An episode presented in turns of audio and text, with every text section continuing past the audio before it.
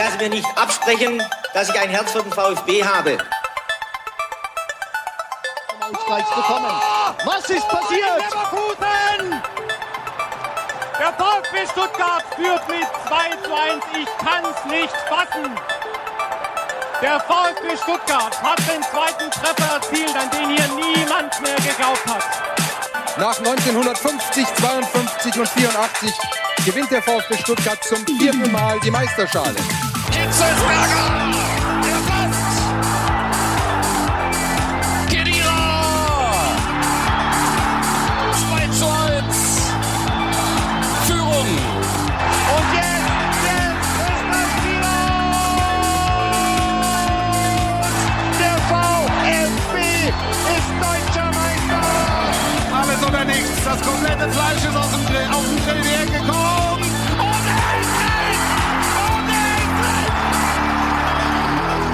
willkommen zu VfB STR. Mein Name ist Ricky Palm und mit mir im Fanprojekt sitzt Sebastian Rose. Hallo Sebastian. Hallo Ricky. Sebastian, Weihnachten liegt hinter uns und wir kugeln uns mehr oder weniger hier ins Fanprojekt. Aber selbst der größte Weihnachtskater hält uns natürlich nicht davon ab, heute wieder ja, eine kleine VfB STR-Folge aufzunehmen. Finde ich super. Mit leichter Verspätung. Wir wollten eigentlich gestern aufnehmen, aber du warst äh, etwas malat. Genau, ich hatte Gott sei Dank kein Corona. es ist ja momentan wirklich Wahnsinn, was Ja. da abgeht. Also Gott sei Dank ging dieser Kelch bislang an mir vorüber. Es war nur eine Erkältung. Heute geht es mir etwas besser. Genau, aber du hörst dich gut an, denn du brauchst deine Stimme halt. Das ist ja das Problem Ja. bei der Geschichte, ne? Das ist das Problem, absolut. Und wir haben ja heute mit euch etwas ganz Besonderes vor. Wir schauen uns mal den Kader des VfB an und sprechen über die Entwicklung einzelner Spieler, einzelner Mannschaftsteile und natürlich auch des Trainers. Wir werden uns natürlich auch die Spiele der Hinrunde nochmal zur Brust nehmen Sehr und darüber gerne, sprechen. sehr gerne. Ja, diesmal machen wir das sehr, sehr gerne. Es gab andere Jahre, da haben wir gerne darüber hinweggesehen. Und wir wagen vielleicht eine vorsichtige Transferprognose. Wo fehlt vielleicht eine Verstärkung? Für welchen Spieler könnte eine Luftveränderung Sinn machen?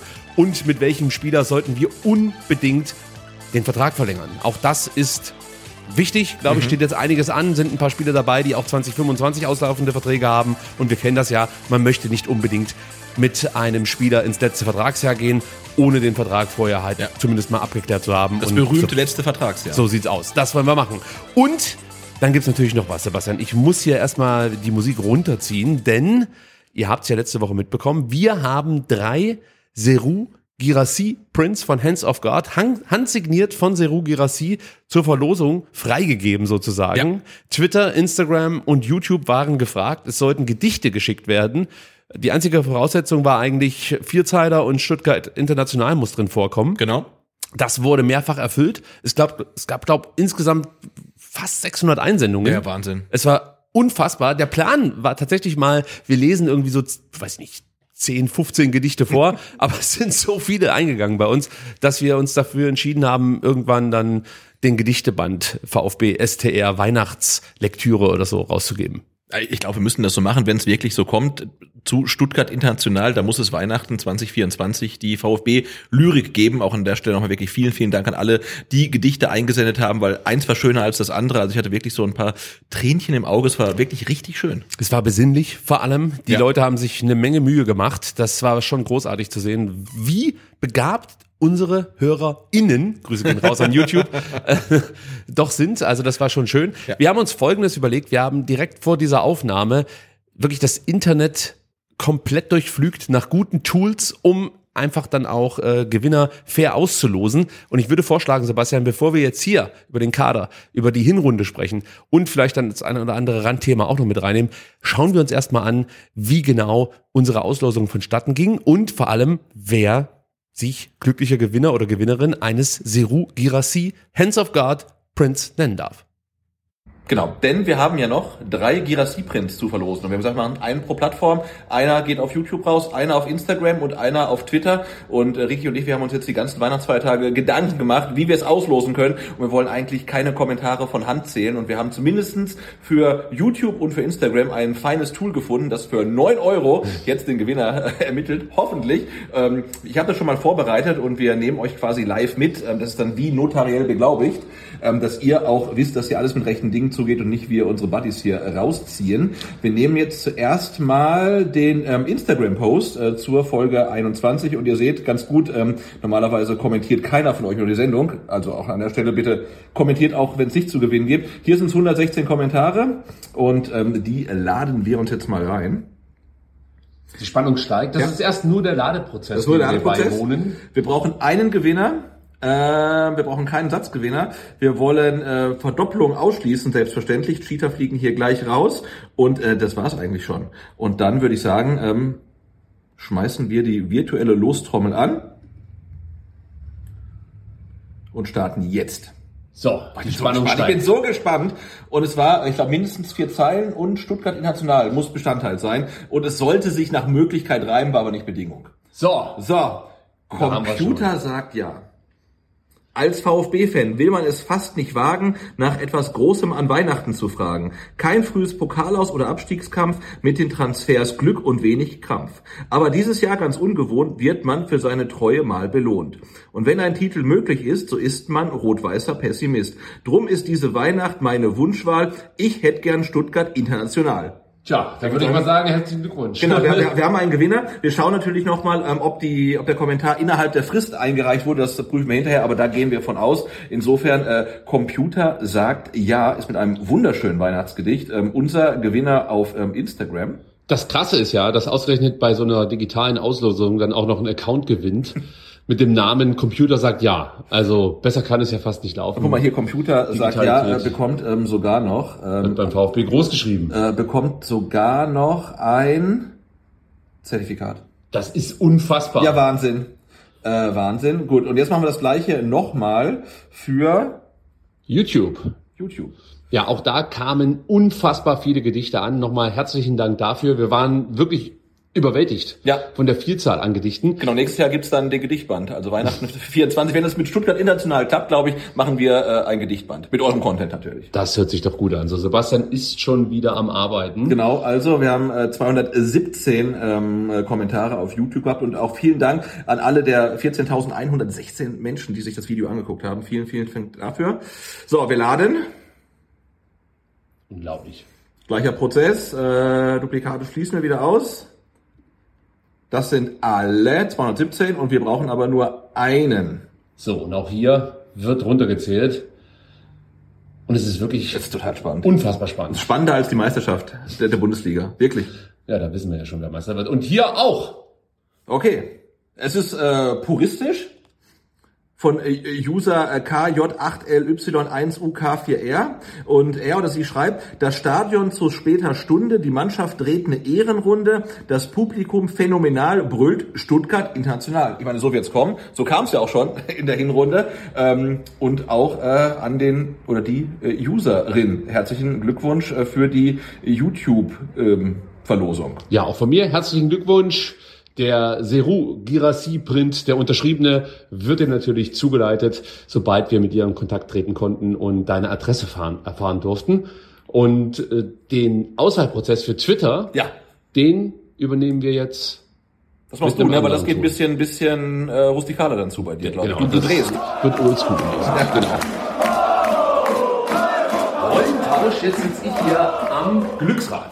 Also das wird jetzt äh, wirklich spannend, denn auch auf Twitter gingen unheimlich viele tolle Gedichte bei uns ein. Insgesamt 115 und ich werde jetzt am Rad drehen und ähm, danach auszählen, welches Gedicht gewonnen hat. Also Spannung steigt, es wird gedreht. 115 Gedichte von meiner Lieblingsplattform Twitter und gewonnen hat das Gedicht Nummer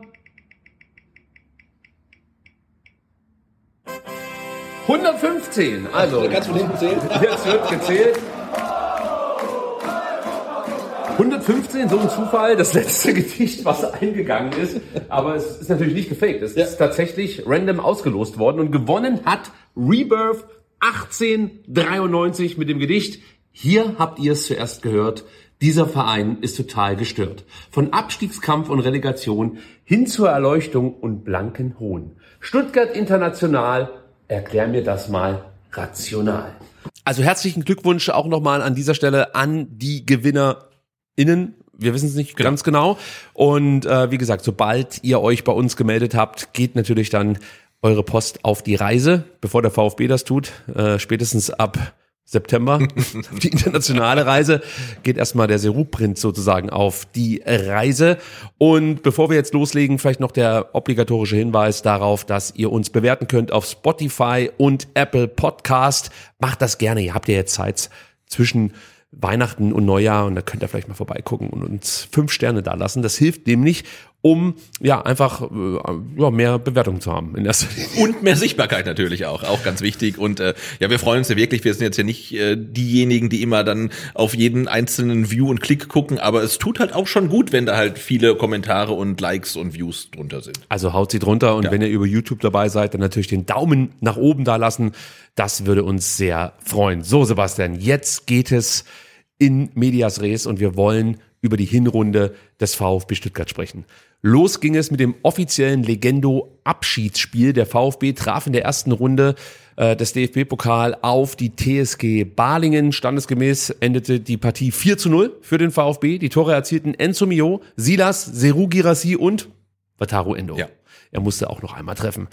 Ich kann mich noch erinnern, es war eine großartige Stimmung. Ja, die komplette Gegengerade war gespickt mit VfB-Fans, Ultras, alles war am Start, Pyro war am Start. Es war einfach fantastisch. Es war ein wirkliches Fußballfest, muss man sagen. Es waren sehr nette Gastgeber am Start. Also Reutling hat ja die Balinger dann durchaus auch da unterstützt.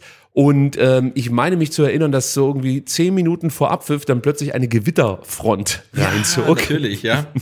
Und trotzdem der Auswärtsblock sozusagen äh, stabil blieb. Und ähm, ja, die gute Stimmung konnte auch nicht durch ein Gewitter äh, gebrochen werden. Also es war wirklich ein schöner Fußballnachmittag, muss man sagen. Rein sportlich gesehen natürlich jetzt nicht besonders erkenntnisreich, aber man ist ja einfach schon froh, wenn man dieses Pflichtlos erfüllt, die erste Runde übersteht. Es gab ja andere Bundesligisten, die haben das nicht geschafft. Ansonsten, weiß ich nicht, ob dir noch was einfällt zum DFB-Pokal, erste Runde Spiel gegen die TSG Baling. Ähm, ja, zwei Punkte muss ich da auf jeden Fall erwähnen, die mir im Gedächtnis geblieben sind. Einmal äh, die hochgezogenen Hosen von Enzo Mio. Oh, das war eine Frechheit. Ja, also da- war die Saison kurz davor schon zu kippen, zu dem frühen Zeitpunkt. Ich möchte ganz kurz erwähnen, das ist natürlich ironisch gemeint. Nicht, dass jetzt Leute denken, wir meinen das ernst, aber Okay.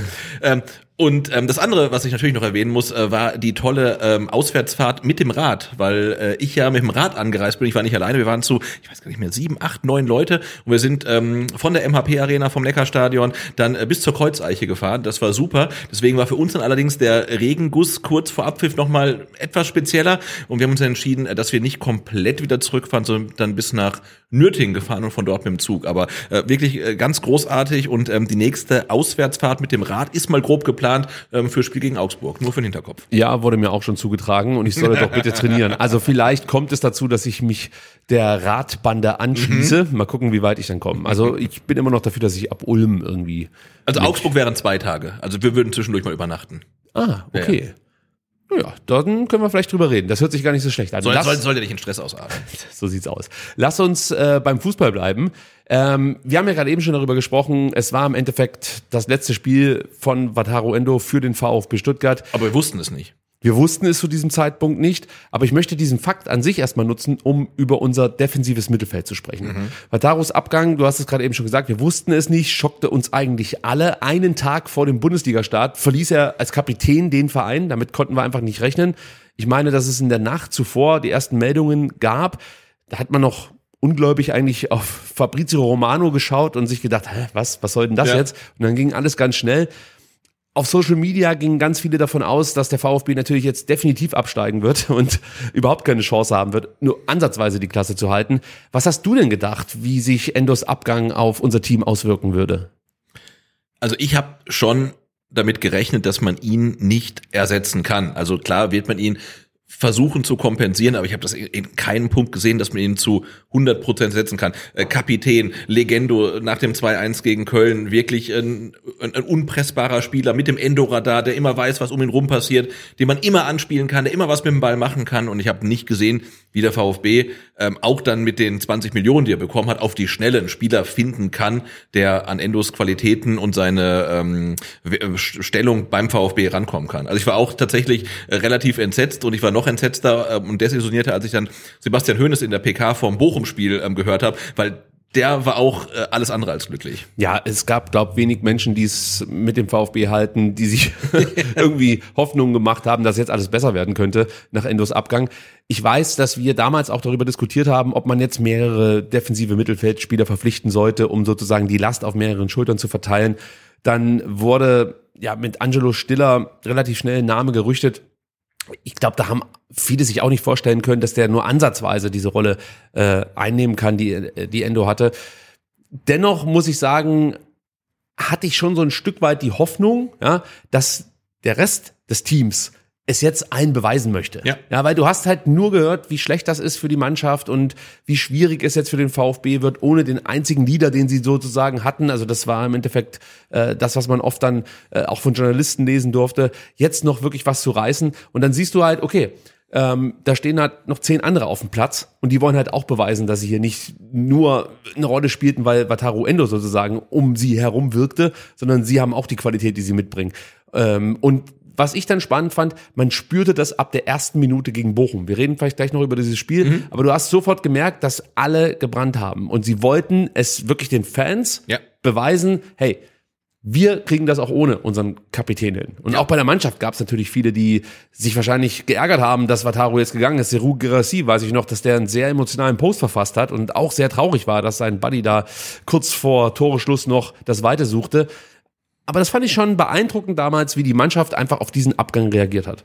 Ja, total. Und ich finde es halt spannend, weil manche ja auch ähm, Wataru Endo immer vorgeworfen haben, dass er vielleicht ein bisschen zu still ist, also kein, kein lauter Kapitän, sondern wirklich eher ein leiser Kapitän. Aber man hat ja gemerkt, dass sein Weggang was mit der ganzen Mannschaftsstruktur gemacht hat und tatsächlich auch ein relativ großes Vakuum hinterlassen hat, was die Hierarchie angeht. Und das ist ja erstaunlich, weil einerseits sagt man, na, der ist halt auf dem Platz so leise und macht gar nichts, aber ist er weg und dann merkt man, oh, da ist halt ein, ein Riesenloch und da waren dann gleich viele, viele Spieler äh, dabei, ähm, um das zu füllen. Ne? Ein Waldemar Anton als neuer Kapitän, ähm, ein Enzo Mio, den man jetzt halt aufblühen sieht, der, der lauter geworden ist. Und, und ganz viele Spieler haben tatsächlich das Vakuum gefüllt, ähm, das Wataru Endo hinterlassen hat. Und ich glaube, es hat dem Team, das kann man jetzt natürlich leicht sagen, mit Platz drei nach 16 Spielen, es hat dem Team, ähm, was die Hierarchie angeht, auf jeden Fall gut getan. Du kannst es nicht nur leicht sagen, du kannst es sogar faktisch unterlegen. Also ich meine, valider kann eine Aussage nicht sein.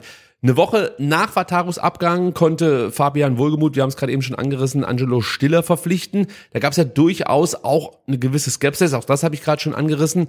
Ähm, wie war denn dein Gefühl bezüglich Stiller? Was hast du dir erwartet? Hast du gedacht, das reicht jetzt oder da kommt noch jemand oder warst du erstmal zufrieden mit der Verpflichtung? Kannst du dich noch erinnern?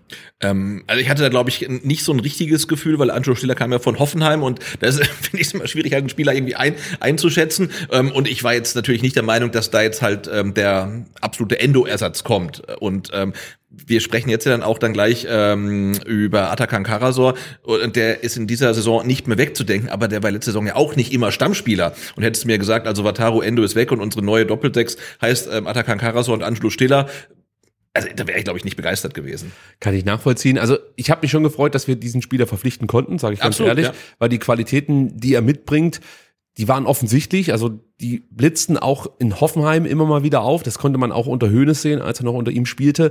Danach hat er, glaube ich, auch ein bisschen Pech gehabt mit den Nachfolgetrainern. Aber ja, das sind nur Spekulationen jetzt von mir. Aber offensichtlich scheine ich da nicht ganz so falsch zu liegen, weil man sieht ja jetzt auch wieder, was ein Angelo Stiller zu leisten imstande ist. Und man hört auch immer wieder aus München, dass man sich sehr, sehr ärgert, dass man diesen Spieler damals ablösefrei verloren hat. Also auch da gab es offensichtlich ein paar nicht ganz Blinde, die gesehen haben, was dieser Typ drauf hat.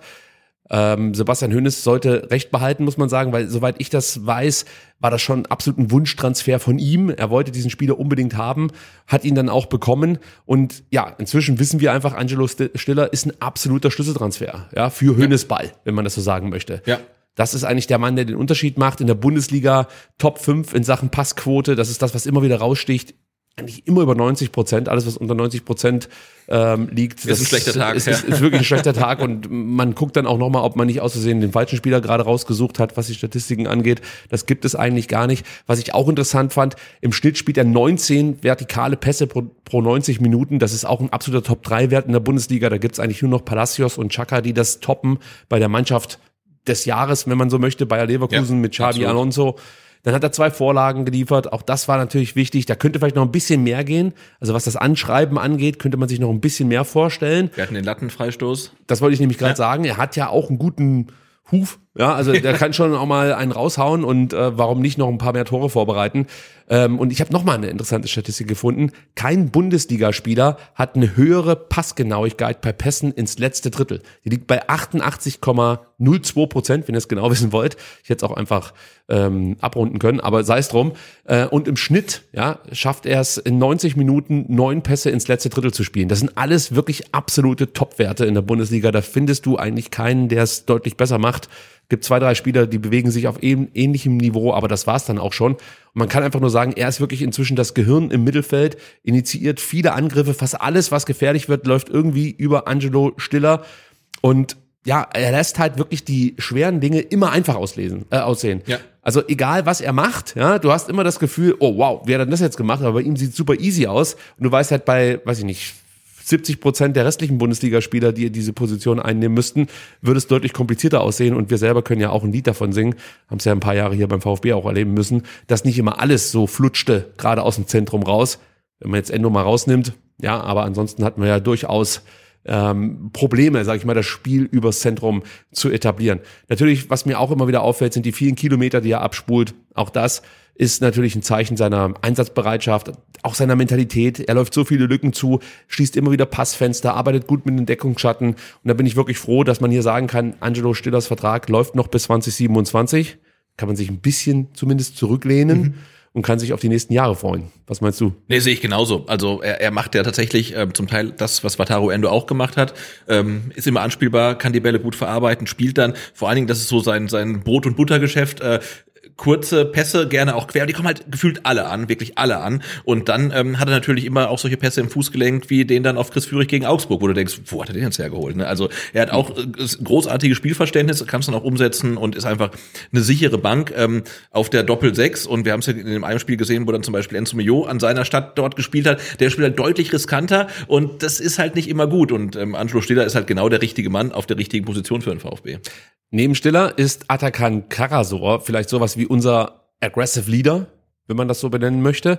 Äh, Atta gewann von allen VfB-Spielern die, die meisten Zweikämpfe, liegt damit auf Platz sieben im Liga-Vergleich. Kein VfB-Spieler faulte mehr als Atakan Karasor. Finde ich auch eine interessante Statistik, weil auch das haben wir unserer Mannschaft ja manchmal unterstellt in den äh, vergangenen Jahren. Absolut. Dass so ein bisschen ja, nur zu lieb, ja. Ja, zu lieb und auch in manchen Momenten so eine Sense mal durchaus ratsam sein kann. Ja. ja gerade wenn du Konter unterbinden möchtest. Es muss ja nicht jedes Mal ein grobes Foul sein, aber ein taktisches kann man dann schon mal ziehen. Atta geht da immer mit gutem Beispiel voran, wenn man so möchte. Genau, ein Attacker an Karaso an, an seinen richtig guten Tagen ist halt schon so ein bisschen Soldo-esk, finde ich. Ja, absolut. Ja. Und gleichzeitig ist er inzwischen, meiner Meinung nach, deutlich auffälliger im Spiel, als das zum Beispiel früher Absolut, war. Ja. Er schaltet sich so oft mit in die Offensive ein, initiiert da auch durchaus Angriffe mit. Er hat ein bisschen Pech, was den Abschluss angeht. Ich weiß nicht, ob es Pech ist, aber lassen wir mal so stehen. Lassen wir so stehen. Und, und ich finde es halt schön bei ihm, dass er sich ja wirklich auch äh, vor der Saison geäußert hat und hat gesagt, er möchte mehr Verantwortung übernehmen. Auch wieder da finde ich ähm, Stichwort das Endo-Vakuum. Also er wollte mehr Verantwortung übernehmen, auch wenn Endo geblieben wäre. Und man sieht's halt bei ihm in jedem Spiel. Er macht es halt. Ne? Also er setzt genau das um, was er sich vorgenommen hat. Das finde ich richtig gut. Er ist der Kommunikator eigentlich auf dem Platz. Also ja. du siehst ihn ständig gestikulieren mit den Mannschaftskollegen sprechen. Gerade bei der Sortierung bei Eckbällen, Standards, gegnerische Standards, ist er immer derjenige, der seine Mitspieler immer noch darauf hinweist, dass sie hier und da mal richtig stehen sollen oder zumindest aufpassen. Klappt nicht immer, haben wir auch schon gesehen. Aber trotzdem, er fällt wirklich auf auf dem Platz. Und dann fällt er natürlich auch noch auf durch herausragende Leistungen. 66 Prozent gewonnene Defensivduelle, Platz drei in der Liga. Das ist schon ein beachtlicher Wert. Kein anderer Bundesligaspieler tackelt so häufig wie Atakan Karasor. So entstehen natürlich dann durchaus auch mal die Fouls. Und wir haben es gerade eben schon angedeutet. Äh, Karasor hat sich aber auch im Offensivspiel deutlich verbessert und wirklich nochmal einen großen Step unter Höhnes gemacht. Zwei Torvorlagen. Das ist das eine. Kannst du dich an die beiden Torvorlagen erinnern? Nee. Eine war spektakulär, die kommt mir sofort in den Sinn. Die andere, die muss ich nochmal laden, die kriege ich gerade nicht so richtig hin. Und zwar war das ähm, gegen Leipzig als er diesen Ball ah, abgefangen hat ja. und direkt weitergeleitet ja, hat auf ja, Seru ja, Girassi. Das war eine coole Torvorlage. Und die andere, ja, kriege ich jetzt auch nicht hin. Vielleicht fällt es mir gleich noch ein. Dann ich habe hab halt die wenigen, die wenigen Niederlagen vom VfB halt komplett verdrängt, muss ich gestehen. Finde ich gut. Vor allen Dingen Spiele gegen Leipzig sollte man grundsätzlich so verdrängen. Ja, kein anderer Bundesligaspieler hat eine bessere Zwei Zweikampfquote bei den in der Offensive geführten Zweikämpfen als äh, Atakan Karasor mit 61 Prozent. Das ist auch ein sehr, sehr guter Wert. Atta bringt sich immer häufiger auch in Abschlusspositionen. Wir haben es gerade eben schon mal angesprochen und ich sag's weiterhin, der Treffer wird fallen. Er wird sein Saisontor machen, aber So. er, er hätte es natürlich auch schon längst machen müssen. Das ist ja die andere also Geschichte. Und ich finde bei ihm ähm, auch nochmal so spannend, ähm, dass man bei Atakan Karasor genau sieht, dass so eine Entwicklung eines Spielers, äh, die passiert nicht in einer Saison. Die braucht zwei, drei, vielleicht auch fünf Saisons. Er kam aus der zweiten Liga zum VfB ähm, und ist jetzt halt Teil der vielleicht zweitbesten Doppelsechs in der Bundesliga. Und Genau wie bei Chris Führig sieht man halt, es dauert manchmal und geht vielleicht auch nicht immer linear nach oben, sondern auch mal wieder einen Schritt zurück und so weiter. Und jetzt ist er, glaube ich, da angekommen, wo, wo er sich selber auch sieht, wo wir ihn sehen. Und das ist auch jetzt sein, sein Leistungsmaximum, denke ich halt. Und das ist aber richtig, richtig gut. Meinst du, geht doch was? Tore schießen. Tor, ja, okay, Tor, Torabschluss. Also, wenn er jetzt ähm, mit fünf Toren irgendwie da stehen würde, so würde ich sagen, okay, ähm, Dann wäre es perfekt. da wäre es perfekt. Nein, man muss auch sagen, es liegt durchaus auch hier am Trainer. Ja, also sind wir halt bei Sebastian Hoeneß, der es dann auch schafft, diese Stärken der Spieler optimal einzusetzen und sie gleichzeitig auch noch besser zu machen. Also Atakan Karasor hat man früher oft eine, ja, eine gewisse Langsamkeit unterstellt. Er ist dann nicht so schnell im Kopf, hieß es. Er spielt die Bälle immer nur quer oder zurück. Das ist ja alles weg. Ich möchte jetzt Ja. nicht sagen, dass Atakan Karasor einer ist, der das Balltempo enorm nach oben setzt, aber er reagiert viel schneller auf Situationen. Er antizipiert deutlich besser. Er denkt viel vertikaler. Also nicht nur mit Ball, sondern auch ohne Ball. Das sind natürlich Verdienste, die man Hönes zuschreiben muss. Ganz klar. Also ja, und ich glaube, das liegt halt daran, dass die, die ähm, Prozesse im Spiel dann so weit heruntergebrochen sind, dass es für die einzelnen Spieler auch relativ einfach, behaupte ich jetzt mal, ist, ähm, da, so zu spielen halt. Ne? Wenn uns ganz damals Hannes Wolf, wo die Spieler sagten, wir werden irgendwie taktisch hier überfrachtet und wir kriegen das nicht hin und so weiter. Und wenn man das Spiel unter Sebastian Höhne sieht, das ist ja auch nicht wenig komplex, aber anscheinend kriegt er es so hin, jedem Spieler genau zu vermitteln, was er machen soll, dass die Spieler das ähm, anscheinend mühelos umsetzen können. Also, Absolut. Und da passt halt relativ viel zusammen, auch dann die Doppelsechs mit, mit, mit Stiller und Karasor. Stiller halt eher ein kleiner Spieler, äh, Karasor mit über 1,90 sehr kopfballstark und die ergänzen sich da wunderbar. Also das, das passt halt einfach. So sieht's aus. Und auch bei Atta müssen wir uns erstmal keine Sorgen machen, was einen Abgang angeht. Klar, es kann immer ein Angebot reinkommen, aber sein Vertrag läuft noch bis 2026. Es gibt immer mal wieder loses Interesse aus der Türkei. Das hört man dann halt über irgendwelche Social Media Accounts. Wie ernst gemeint das ist, kann ich nicht einschätzen. Ich weiß aber, Atta fühlt sich wohl in Stuttgart, deswegen gehe ich davon aus, dass wir auch noch eine Weile hier mit Atta planen können und ein Abgang nicht zu befürchten steht. Neben Karasor und Stiller, das muss man aber sagen, fehlen schon so ein Stück weit die Alternativen auf der Sechs, oder was meinst du? Ja, absolut. Ich glaube, ähm, Karasor hat alle Spiele gemacht. Ich glaube, Stiller eins mal nicht, weil er irgendwie angeschlagen war. Ja, und natürlich das erste Spiel gegen Bochum. Wo er noch nicht da und war. Leipzig fehlte er auch, ja. Okay, aber trotzdem, also ja, hinter den beiden sehe ich jetzt nicht so wahnsinnig viele Optionen. Also wenn ich äh, einer, einen von den beiden Namen auf dem Aufstellungsbogen nicht lese, dann habe ich schon so eine Schweißperle auf der Stirn. Absolut zu Recht, weil du hast jetzt mit Genki Haraguchi vielleicht noch einen zuverlässigen Backup, der aber einfach nicht an diese beiden Platzhirsche ranreicht mit seinen Leistungen. Insgesamt kommt er auf eine Bundesliga-Einsatzzeit von 20 Minuten, allerdings auch nur in einer Partie. Im Pokal wurde er auch einmal eingewechselt, hat eine Minute bekommen. Also ist jetzt kein Spieler, der regelmäßig spielt. Du weißt aber bei ihm schon, wenn er jetzt von Anfang an spielen müsste, geht nicht alles komplett den Bach runter. Aber es ist natürlich schon noch mal ein anderes Level Ja. Mit Genki Haraguchi als jetzt mit Karasor und Stiller im Zentrum. Und ich kann mich erinnern, dass wir auch mal Insumio ausprobiert haben. Du hast es vorhin angesprochen. Der kann das theoretisch spielen. Der macht es auch nicht besonders schlecht oder so, aber ist meiner Meinung nach viel effektiver, wenn er nach vorne offensiv der, agieren der ist kann. weit hinten verschenkt, ja. Ja, und wenn wir jetzt ganz kurz nochmal bei Genki bleiben, sein Vertrag läuft jetzt im Sommer aus. Eine Vertragsverlängerung ist meiner Meinung nach eher unwahrscheinlich. Vielleicht macht es für ihn sogar Sinn, jetzt im Winter sich schon einen neuen Verein zu suchen. Allerdings aus Sicht des VfB muss man sich dann die Frage stellen, ob man ja, was machst du, wenn sich jetzt noch ein mal Karasor jemanden oder? Stiller halt verletzen sollte oder aus einem anderen Grund ausfallen? Ähm, da ist es halt wirklich relativ dünn und ein Genki Haraguchi, der spielt das ordentlich auf jeden Fall. Aber natürlich auch für ihn ist es natürlich ähm, komplett unbefriedigend, halt äh, zwei Spiele gemacht zu haben. Ja, eigentlich schon. Also ich gehe auch davon aus, dass er schon noch mal ein paar mehr Minuten spielen möchte in seiner Restkarriere, die noch vor ihm Und die steht. Qualität hat er ja dafür. Also Absolut, aber für mich wäre es halt fast schon fahrlässig Ja. zu sagen, wir lassen ihn gehen und wir haben dann niemanden in der Hinterhand, sollte jetzt zum Beispiel ein Stiller oder ein Karasor mal ausfallen. Bei Atta steht das sogar relativ zeitnah zu befürchten. Der hat jetzt vier gelbe Karten, eine fehlt noch. Ja. Dann müssen wir uns was überlegen. Und wie gesagt, für ein Spiel kannst du es mit Enzo kompensieren, da bin ich mir relativ sicher. Du hättest natürlich auch noch so Optionen wie, ja, du ziehst irgendwie weiter mal Anton nach vorne, ein Pascal Stenzel könnte das auch mal spielen, aber ist es jetzt ideal? Ich würde es verneinen. Ähm, jetzt könnten wir natürlich auch einfach mal ins, ins NLZ schauen, beziehungsweise in die U21. Aber auch da sind nicht allzu viele Optionen da. Du hast Samuele Di Benedetto, den man hier vielleicht nennen könnte. Auch ihn würde ich eher auf der 8 verorten, weniger auf der 6, obwohl er das in der U21 durchaus auch spielt. Hönes hat ihn auf dem Schirm, trainiert auch immer mal wieder mit und er ist durchaus auch ein Kandidat für ein Profidebüt 2024. Aber ob er jetzt der Backup für unsere aktuelle Doppelsechs sein kann, das wage ich dann durchaus zu bezweifeln. Und ob das so ja, förderlich ist für seine persönliche Entwicklung, weiß ich auch nicht, weil er sitzt ja dann in der Regel auf der Bank. Ja. Ja, eine U21 kann er immer wieder spielen, aber für die Zukunft mit Sicherheit ein interessanter Kandidat. Auch er hat noch Vertrag bis 2026, genauso wie Karasor, hat also noch ein bisschen Entwicklungszeit. Und dann gab es ja eine Verpflichtung im Sommer, ich weiß nicht, ob du dich noch erinnern kannst, an Luan Simnica, der aus Köln kam, äh, wurde damals, glaube ich, wirklich, ja, also eigentlich befürwortet von ganz vielen VfB-Fans und in Köln gab es schon ein paar Tränen, dass er gegangen ist, weil man große Stücke auf ihn gehalten hat. Der hat sich jetzt hier beim VfB noch nicht ganz so in der, in, ins Rampenlicht spielen können, so möchte ich es mal sagen, in der U21. War jetzt nicht irgendwie besonders schlecht oder so, also ist nicht abgefallen und ähm, konnte die Erwartungen, glaube ich, schon auch ein Stück weit erfüllen. Er hat zwei Tore er erzielt, er hat drei Vorlagen geliefert. Ja, da muss man halt mal schauen, was da noch geht. Sein Vertrag läuft 2025 aus. Also das heißt, wenn man mittelfristig mit ihm plant, könnte man da vielleicht anfangen zu sprechen. Man kann natürlich jetzt auch ins nächste Jahr gehen.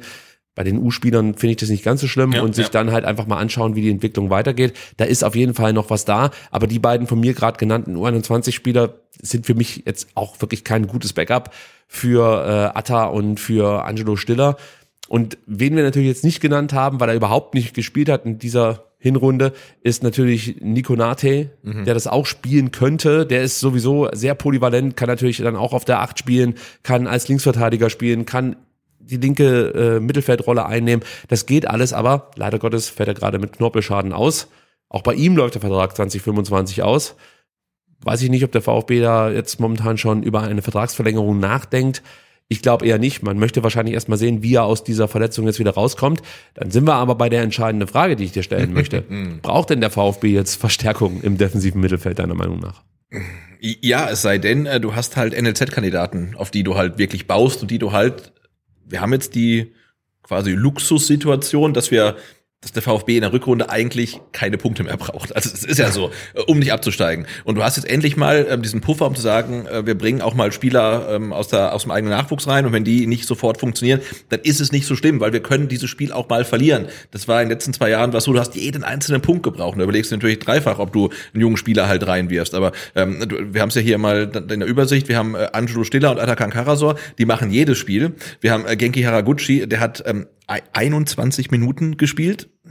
Ähm, dann haben wir äh, Nikolas Natai, der ist halt dauerverletzt. Und dann hat es da noch zwei Jugendspieler. Und das ist halt schon dünn. Also das ist sehr, sehr dünn. Und da muss man meiner Meinung nach ähm, nachlegen. Und mich würde aber interessieren, wie halt die strategische Planung beim VfB aussieht, was diese neuralgische Position angeht. Ja, die Frage ist halt auch, welchen qualitativ hochwertigen Sechser findest du, Eben. der sich bereitwillig auf die Bank setzt? Ja. Also, wenn wir jetzt sagen, Genki Haraguchi ist zuverlässig als Ersatzkandidat, als Backup, ähm, dann kann ich mir jetzt nicht vorstellen, dass wir einen deutlich besseren als Genki bekommen, ja, der sich halt auf die Bank setzt und sagt, okay, das passt für mich. Genau, auf wenn jemand sagen würde, hey, ähm, der Atta, der sitzt seine Gelbsperre ab und der Stiller spielt die Rückrunde auch komplett durch, dann ist ja cool, ne? Da brauchst du halt niemanden Ja. mehr. Ist ja auch klar. Also das ist ja immer das, wenn die Spieler fit bleiben, dann äh, findest du schlecht jemanden, der sich dann auf die Bank setzt. Aber was ist, wenn? Ne? Also was ist, wenn sie nicht fit bleiben? Ja, und du kannst natürlich auch die Frage stellen, ob es nicht ähm, im Sinne der Entwicklung der Mannschaft hilfreich sein kann, wenn du ein bisschen mehr Competition hast auf der Position. Absolut. Ja, also die beiden müssen sich ja keine Sorgen machen. Um, nee.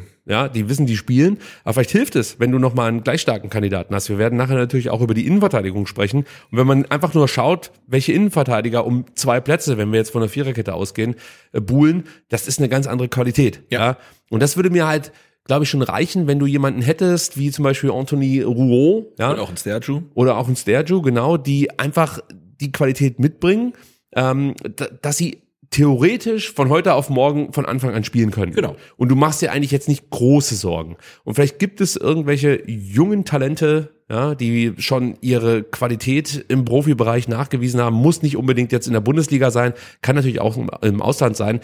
Dann würde ich sagen, ey, schlag zu. Wenn dann noch der Kurs stimmt, allemal, würde ich sagen. Also da sehen wir, glaube ich, beide Bedarf auf der 6. dass Absolut und, und auch, auch, auch äh, perspektivisch, weil wir wissen ja nicht, wohin äh, uns dann die nächste Saison bringen wird. Und das also äh, da muss man, glaube ich, tatsächlich jetzt äh, einerseits sagen, okay, aktuell ist das super, äh, aber was ist, wenn sich einer verletzt? Was ist, wenn wir tatsächlich in der nächsten Saison mehr Spieler haben? Also wo wollen wir überhaupt hin? Wollen wir wirklich jemanden aus dem LZ auf jeden Fall einbauen? Dann wäre auch die Rückrunde dafür die Gelegenheit ähm, oder eher nicht. Was machen wir mit Haraguchi? Also Ja, da bin ich immer ein bisschen vorsichtig. Ich verstehe natürlich dein Anliegen und äh, würde es auch gut heißen, wenn du immer mal wieder einen jungen Spieler reinwirfst und guckst, wie er sich schlägt. Aber ich glaube, das wird nicht so aufgehen. Ich kann mir nicht vorstellen, dass der VfB jetzt die Rückrunde so locker angeht, wie wir das jetzt hier gerade besprechen. Die wollen natürlich auch ihre Spiele ziehen, ja, auch wenn du jetzt gedanklich sagst, naja, eigentlich natürlich. haben wir Ja, ja, das ist ja alles klar. erreicht sozusagen. Aber wenn es natürlich darum geht, diesen Champions League Platz zu halten oder den Euroleague Platz oder von mir aus auch den Conference League Platz, dann überlegst du natürlich schon, ob du jetzt einen Di Benedetto reinwirfst, um es mal auszutesten, ja, und am Ende dann zwei Punkte weniger holst, als möglich waren. Also es würde mir da schon ein Spieler ganz gut gefallen, der wie gesagt irgendwie schon mal ein bisschen Profi-Erfahrung gesammelt hat, der das nachweisen konnte, dass er auf diesem Niveau im Seniorenbereich einfach mithalten kann. Und wenn der dann sozusagen seine nächsten Schritte hier beim VfB macht, ist das für mich komplett fein. Und unsere Jugendspieler sollten wir natürlich auch nicht aus dem Auge verlieren, gar keine Frage.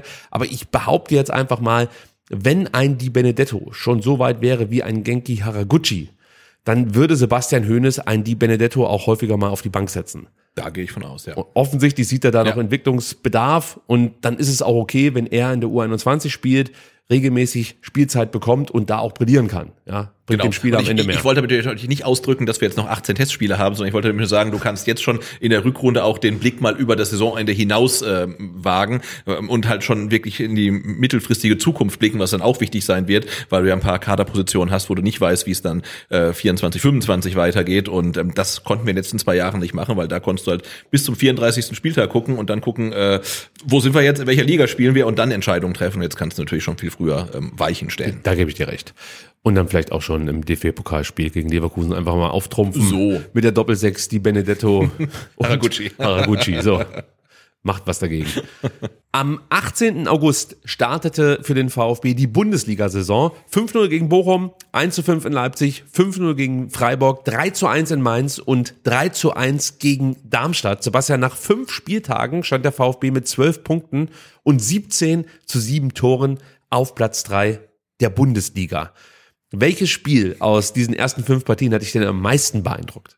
Ähm, eigentlich alle. Es war ja eine komplett äh, wilde Auftakt in die Saison und äh, da hast du das erste Heimspiel, hast noch so ein bisschen den Endo-Abgangsblues und dann äh, ja äh, schickt der VfB Bochum mit 5-0 äh, zu Hause und dann denkst du, ah, jetzt geht auch was gegen Leipzig und dann spielt der VfB in Leipzig eine richtig gute erste Halbzeit und dann wirst du in der zweiten Halbzeit halt dann doch relativ übel zerlegt und dann stehst du halt nach zwei Spieltagen da und denkst, okay, was fangen wir jetzt damit an? Und mich hat dann tatsächlich das Spiel gegen Freiburg ähm, am meisten beeindruckt, weil wir ja in den letzten Saisons gefühlt immer in der Frühphase der Saison zu Hause gegen Freiburg gespielt haben und immer verloren haben. Wir haben immer verloren und jetzt gewinnst du nicht nur, sondern du gewinnst halt 5-0. Das war für mich echt so eine innere Genugtuung, endlich mal gegen Freiburg zu gewinnen und dann noch so in der Deutlichkeit. Ähm, Das hat mich sehr beeindruckt. Mich hat auch das Spiel in Mainz beeindruckt und mich hat das Spiel auch gegen Darmstadt beeindruckt, wo, der, wo man denkt, okay, aber jetzt kommt Darmstadt, jetzt kommt dann ähm, der, der, der Aufsteiger und jetzt passiert genau das, was immer passiert. Der VfB verkackt halt und dann liegst halt früh 0-1 hinten durch ein Eigentor. Denkst, okay, das ist genau die Story, die eigentlich erzählt werden muss. Und dann äh, kommt der VfB so zurück und gewinnt das dann 3-1 wirklich in einer Art und Weise, wo du dachtest, ist das noch mein VfB? Ja. Was passiert hier gerade? Das war ähm, eine wunderbare, ähm, ein wunderbarer Einstieg in die Saison auf jeden Fall. Also, weil du gerade Freiburg angesprochen hast, ich finde das wirklich beeindruckend, dieses Spiel, denn wenn du dir nur die statistischen Werte anschaust, war das mit das schlechteste Spiel, das wir in der Hinrunde gespielt haben. Ja, und wenn du halt Ja. dich zurückbesinnst und dir einfach nochmal die Szenen vor deinem geistigen Auge hervorrufst, dann merkst du, wie brillant der VfB damals eigentlich gespielt hat. Also fast jeder Angriff endete mit einem Torerfolg. Fast jede Aktion hatte eigentlich Hand und Fuß, kann man so sagen. Und du hast einfach das Gefühl gehabt, der VfB muss nicht viel mehr tun, um Freiburg halt einfach aus, aus dem Stadion zu schießen. Also für mich eines der beeindruckendsten Spiele in der Hinrunde, weil der VfB eigentlich von den, von den Leistungsdaten an sich nicht brilliert hat. Ja. Aber auf dem Platz sah es so aus, als hätte Freiburg, und es war ja auch faktisch so, überhaupt keine Chance. Ja. Ja, es gab am Anfang zwei, drei Momente, da wurde Freiburg mal gefährlich und dann gab es Nübel, der das Ganze entschärft hat.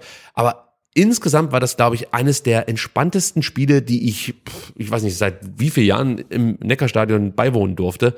Es gab eigentlich wirklich nie einen Zweifel daran, dass der VfB dieses Spiel gewinnen wird. Auch wenn mir Klaus Vogt damals im Interview erzählte, dass er selbst zur Halbzeit noch dachte, naja, es steht zwar 3-0, aber wer weiß, wie das noch ausgehen mag. Es ist immerhin Freiburg und der VfB ist ja auch der VfB, So, ja. aber nicht unter Höhnes. Da haben wir nämlich einen anderen VfB. Genau, das ge- gehört dann für mich aber auch so ein bisschen zur Geschichte ähm, des Auftakts in die Saison, dass der VfB immer sehr, sehr früh im Spiel äh, kritische Situationen hatte. Gleich im ersten Spiel gegen Bochum, ich glaube, es hat jeder Fan noch äh, im Kopf, ist, glaube ich, Hofmann gegen Daxo. äh, gegen Daxo, der sich da nicht gut anstellt im Zweikampf und da kann es auch nach zwei Minuten schon 0-1 stehen und ich glaube, das war so der Punkt, wo das, vielleicht wird es dieses Jahr irgendwie besser. Wir hatten gegen Freiburg auch wieder so Situationen, wo Freiburg früh in Führung gehen kann. Gegen Darmstadt war es dann soweit, dann fiel sogar das, ähm, das Gegentor. Mainz auch. Mainz Erinner dich, also ja. da war Mainz drauf und dran, äh, 2-1 in Führung zu gehen. Stimmt. Ja, und dann machen wir halt das 2-1. Ja. Und äh, das gehört äh, tatsächlich auch so ein bisschen mit ähm, zu der Cinderella-Story vom VfB, äh, in dieser Hinrunde zumindestens Ähm, und wie vielleicht auch, und das hat ja sogar Sebastian Hoeneß gesagt, dass der Spielplan ähm, dem VfB jedenfalls nicht ungelegen kam und äh, wir in der Frühphase die Teams hatten, die dann vielleicht auch im Laufe der Saison eine aufsteigende Formkurve hat. Weil ich meine, jetzt äh, Freiburg, die ist, haben sich nochmal komplett berappelt und gewinnen jetzt Spiele, wo sie auch gar nicht wissen, warum sie die überhaupt gewinnen. Und das war halt in der Frühphase der Saison anders, ist nicht so gut reingekommen und wir haben es halt aber auch aus, ausgenutzt. Ne? Das ist es ja. Genau. Also wir haben letzte Woche schon darüber gesprochen. Früher hieß es immer, der VfB ist der Trottel der Liga Ja. und ähm, es kommt eigentlich ein Gegner, der mehr oder weniger nichts mehr zu bieten hat und wir holen sie dann zurück ins Leben. Ja, sie holen bei uns dann, was weiß ich, nach acht sieglosen Spielen plötzlich den ersten Sieg. Diesmal ist es nicht so gewesen, sondern Ja. der VfB hat das wirklich gnadenlos ausgenutzt, was ihm angeboten wurde. Und das ist auch eine Entwicklung, die muss man Sebastian Hönes zuschreiben, weil er hat genau diese Mentalität in diese Mannschaft getragen. Genau, Und da konnte man schon, schon früh sehen, dieses, ähm, ich komme auf den Zaun, wenn es was zu feiern gibt. Und das hast du dann auch gemerkt, in einem Spiel wie gegen Darmstadt, ne, weil der alte VfB, ich mache Anführungszeichen, ähm, der hätte vielleicht, ähm, ja, nach, äh, nach vier Siegen äh, vielleicht dann schon irgendwie einen Ständrian einkehren lassen. Ja, durchaus, Ist, durchaus. ist die Saison nicht mehr drin. Gibt's nicht mehr. Dein Wort in Gottes Ohr. Seru Girassi stellte mit zehn Toren nach fünf Spieltagen fast alles andere in den Schatten. Dennis Undaff feierte gegen Mainz, du erinnerst dich vielleicht noch, ein vielversprechendes Debüt. Lass uns mal über den Sturm des VfB sprechen. Ähm, Jetzt überlege ich, die richtigen Superlative für Seru Girassi zu finden, aber das fällt mir irgendwie schwer. Er spielt eine unfassbare Hinrunde. Auch Dennis Undaff schlug voll ein, wir haben es gerade eben schon gesagt. Zum einen natürlich bei Dennis menschlich, bei Seru übrigens auch, aber Dennis ist menschlich nochmal, also ein ganz anderes Level. Ja, und die beiden auch zwischenmenschlich dann. Also Auch. genau, die beiden miteinander halt, was auch, Auch. wunderbar ist, ja. Und beide natürlich alle mal sportlich. Dahinter wird's dann aber doch ziemlich dünn. Thomas Castanaras kam in der Hinrunde nicht zu einem Einsatz, hat überhaupt nicht gespielt. Und äh, Jovan Milosevic wurde zwar viermal eingewechselt, kam aber auch nur auf 24 Minuten. Braucht der VfB, auch hier die Frage, eine weitere Option im Sturm, deiner Meinung nach? Äh, aus meiner Sicht definitiv, denn wir haben das gleiche Problem äh, wie im defensiven Mittelfeld, finde ich. Nur äh, mit dem Unterschied, ähm, dass wir jetzt bei Angelo Stiller und ähm, Atakan Karasor wissen, die haben langfristig Vertrag und sind vermutlich auch nächste Saison noch da. Und ähm, also ich würde jetzt nicht darauf wetten, dass sowohl Dennis Under wie auch Cero Gerassi in der kommenden Saison noch da sind. Insofern musst du ja jetzt eigentlich schon planen, was passiert denn nach den beiden? Was ist, wenn einer geht, wenn, wenn einer in der Winterpause geht? Und aktuell ist es so, wenn einer jetzt weg wäre, ähm, dann hast du Du hast kein Backup. Also du hast keinen Stürmer dahinter, der schon Minuten bekommen hat, der vielleicht schon mal ein Törchen geschossen hat, wo du weißt, okay, der ist nicht auf dem Niveau, aber der ist trotzdem okay. Und das hast du halt leider nicht. Ja, lass uns einfach mal die Stürmer durchgehen. Seru Girassi natürlich allen von ran. Äh, 14 Spiele gemacht, 17 Tore erzielt, eine Vorlage, eigentlich zwei. Da streiten sich die Gelehrten drum, weil der Kicker zählt halt gefault werden vor einem Elfmeter als Vorlage. Ah, okay. Ja, deswegen Ja. gibt's da ab und zu mal abweichende Stats. Im Pokal zwei Spiele gemacht, zwei Tore erzielt, eine Vorlage, großartige Werte natürlich. Mit seinen 17 Toren auf Platz zwei in der Bundesliga Torschützenrangliste, was ich auch ziemlich beeindruckend fand.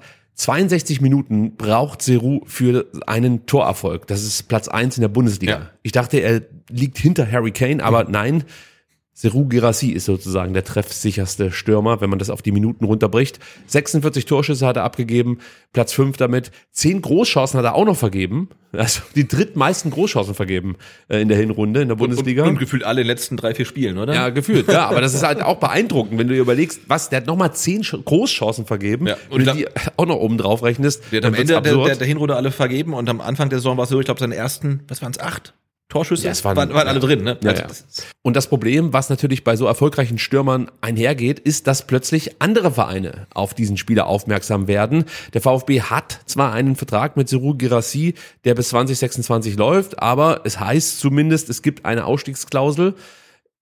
Und ich glaube schon auch, dass der VfB selbst ohne diese Ausstiegsklausel sich Gedanken machen müsste, ob nicht irgendwann ein potenter Verein aus der Premier League um die Ecke kommt und sagt, wir zahlen Summe X. Es ist am Ende egal. Natürlich für uns wäre es schön, wenn wir viel Geld mit ihm verdienen Ja. könnten. Aber dass Seru Girassi über dem Sommer hinaus beim VfB bleibt, ist eher unwahrscheinlich. So. Ist halt die Frage, was kannst du jetzt machen, um ihn zu halten? Kannst du ihm mehr Geld zahlen? Kannst du ihm die Umstände dementsprechend so gestalten, dass es für ihn reizvoller sein könnte, beim VfB zu bleiben? Mit Umstände meine ich zum Beispiel die Champions League. Aber ich könnte mir auch hier vorstellen, dass sich der Spieler schon vorher entscheidet. Auf was ich hinaus will, ist, der VfB hat eigentlich wenig Möglichkeiten, jetzt so zu justieren, ähm, dass man Seru Girassi in der Entscheidung irgendwie groß beeinflussen könnte. Ihm stehen jetzt alle Türen offen. Er ist 27 Jahre alt.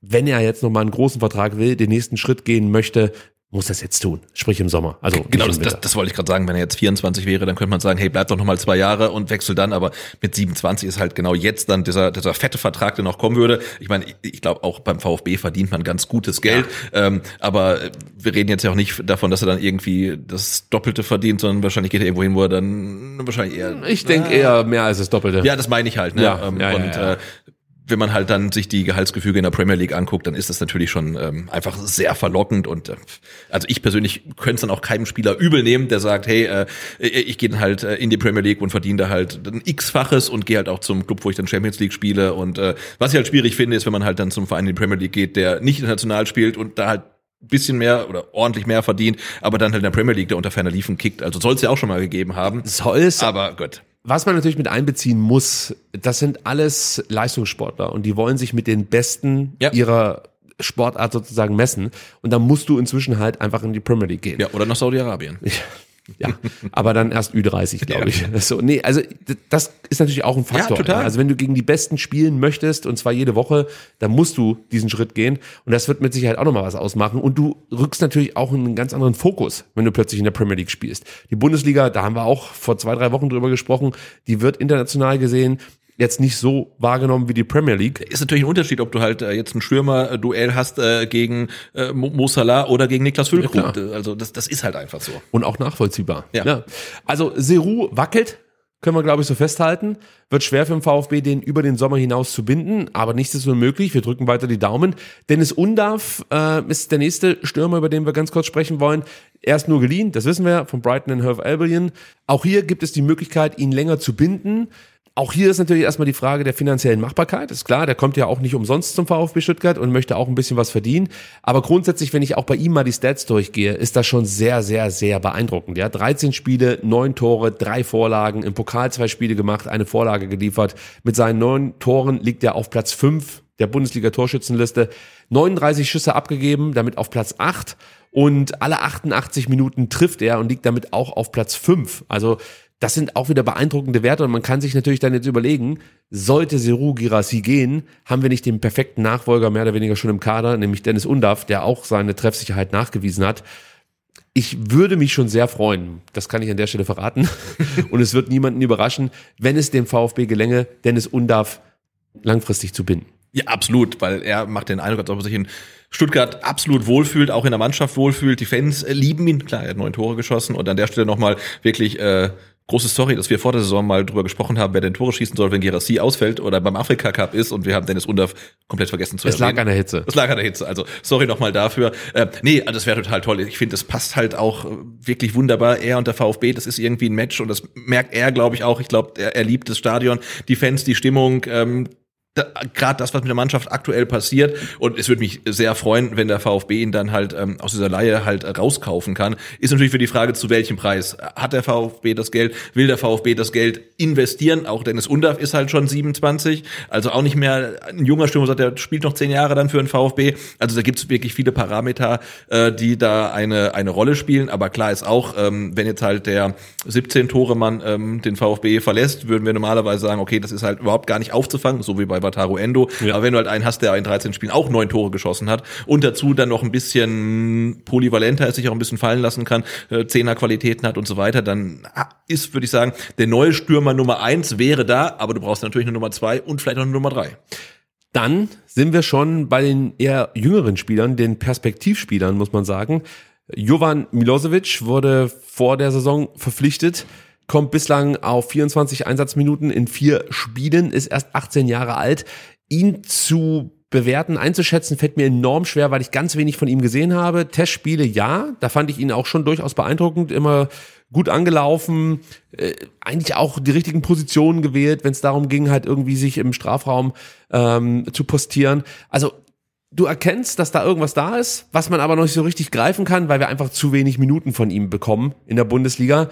Er hat Vertrag bis 2027, wäre für mich jetzt persönlich so ein Kandidat, dem ich einfach mehr Spielzeit gönnen würde. Ja, ja. er kann für uns leider nicht in der U21 spielen. Das ist das Problem. Ja. ja, und da kann er diese Spielzeit nicht bekommen. Ob er jetzt zum Beispiel vielleicht mit einer Laie sich besser entwickelt als jetzt bei uns auf der Bank mit wenigen Einsatzminuten, das müssen andere entscheiden. Aber ich sag mal so, ich bin schon glücklich, dass wir ihn verpflichten konnten, weil es absolut ein großes Stürmertalent. Wir waren vielleicht zum richtigen Zeitpunkt noch vor Ort und konnten ihn nach Stuttgart holen. Aber für mich ist essentiell in diesem Alter, 18 Jahre, dass er regelmäßig Spielzeit bekommt. Und die geht ihm hier gerade komplett ab.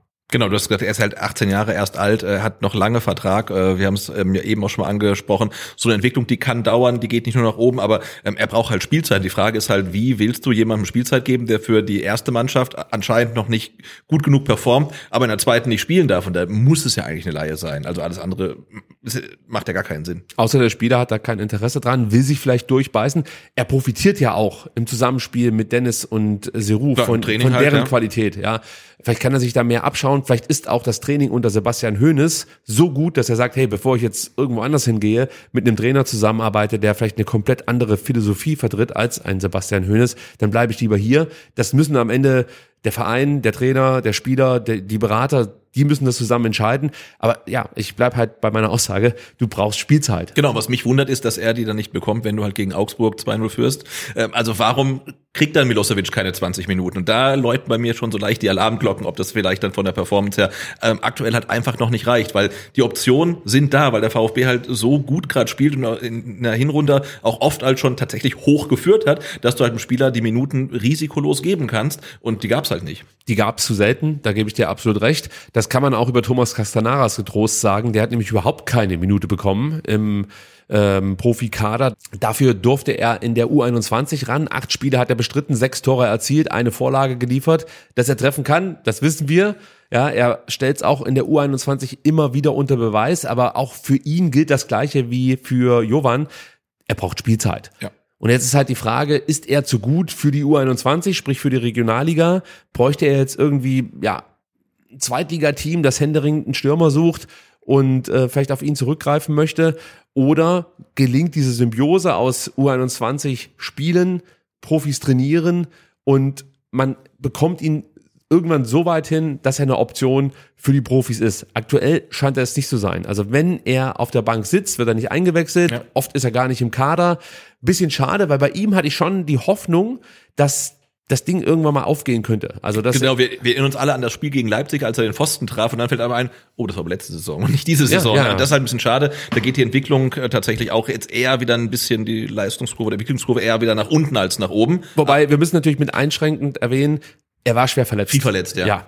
Und äh, brauchte eine gewisse Zeit, um wieder reinzukommen. Deswegen müssen wir die Kritik die es ja auch berechtigterweise gibt, etwas abschwächen. Genau, es ist aber keine Kritik, ja. sondern eher eine Feststellung halt. Oder so, er, er ja. war schon mal näher an Spielminuten der Bundesliga ja. dran, ähm, als er jetzt ist. Absolut richtig. Ja, aber auch hier, denke ich mal, stimmst du mit mir überein, dass er halt hauptsächlich erstmal diese Spielzeit braucht, die er sich in der U21 holen kann.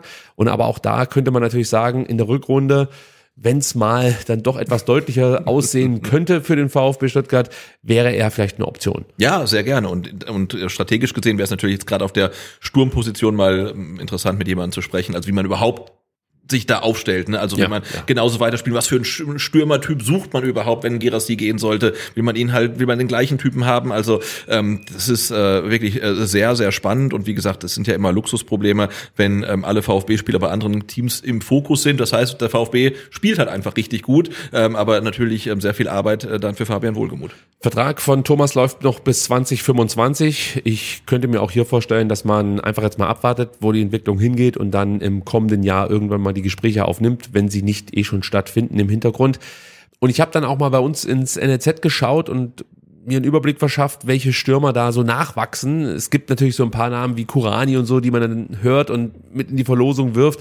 Wer mir noch in den Sinn kam, war Elliot Bujupi, der vor allem in der vergangenen Saison auf sich aufmerksam gemacht hat, 17 Jahre alt, jetzt in dieser Saison eine Vorlage geliefert, da ist also noch ein bisschen was nach oben möglich. Und Elia Rau, auch er 17 Jahre alt, auch er U19-Stürmer, hat vier Tore erzielt, eine Vorlage geliefert, gerade zu Beginn der Saison war der sehr, sehr auffällig. Bei beiden Spielern läuft der Vertrag im Sommer 2024 aus, deswegen könnte ich mir vorstellen, dass der VfB Stuttgart die jetzt nicht unbedingt als, weiß ich nicht, kurzfristige äh, Profi-Stürmer-Optionen wahrnimmt. Ja, also die haben alle noch Entwicklungspotenzial, sind aber, glaube ich, noch ein Stück weit davon entfernt, wirklich Kandidaten für die Profis oder für den Kader der Profis zu sein.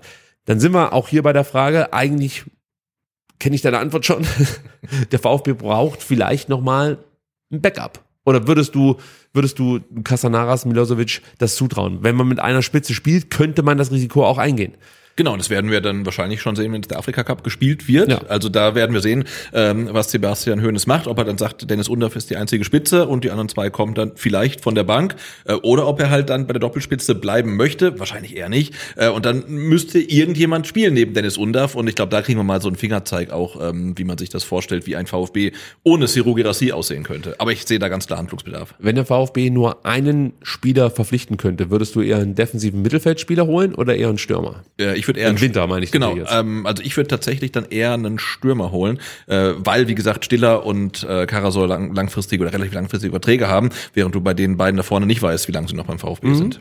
Es ist natürlich immer eine Frage der Option. Absolut. Ja. Welcher Stürmer möchte sich jetzt aktuell hinter Girassi und Undaf anstellen? Aber vielleicht geht ja irgendwo eine Tür auf und dann muss man nur noch zuschlagen. Wir haben ja auch ein paar Stürmer noch ähm, in der Hinterhand, da sprechen wir später drüber, wenn es um die Leihspieler geht. Genau, die haben wir auch noch auf dem Schirm. Absolut richtig.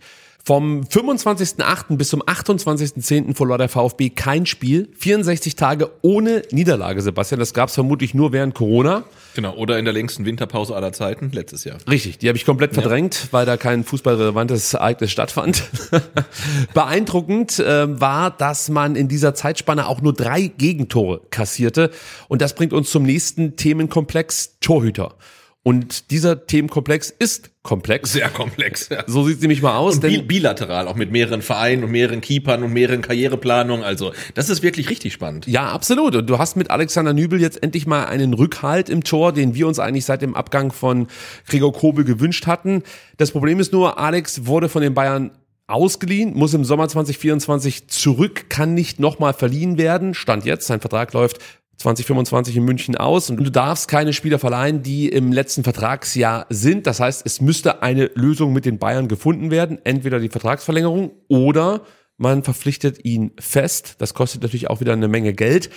Die Frage ist, wie geht man jetzt damit um? Denn der VfB hat ja noch ein eigenes riesiges Torwarttalent mit Dennis Simon, der mit Verletzungen zu kämpfen hatte jetzt im Laufe der Hinrunde, aber trotzdem, das sieht man, hoch veranlagt ist und sehr, sehr, sehr wahrscheinlich irgendwann auch als Nummer eins in einem Bundesliga-Team spielen wird. Und ich wünsche mir natürlich sehr, dass dieses Team dann VfB Stuttgart heißt. Also das muss man alles so ein bisschen mit einbeziehen. Man hat bei Dennis mit Sicherheit noch ein bisschen Zeit. Er ist erst 18 Jahre alt. Sein Vertrag läuft noch bis 2027. Also da ist keine Eide geboten. Er kann in der U21 regelmäßig spielen, trainiert bei den Profis mit. Trotzdem die Frage an dich, was würdest du jetzt machen? Würdest du dich um eine Nübelverpflichtung bemühen? Würdest du irgendwie mit Fabian Bredlow versuchen, nochmal was zu überbrücken? Der hat ja seinen Vertrag auch verlängert bis 2026. Oder sagst du, nee, wir müssen uns eigentlich unbedingt um eine Verpflichtung von Alexander Nübel über 2024 hinaus bemühen.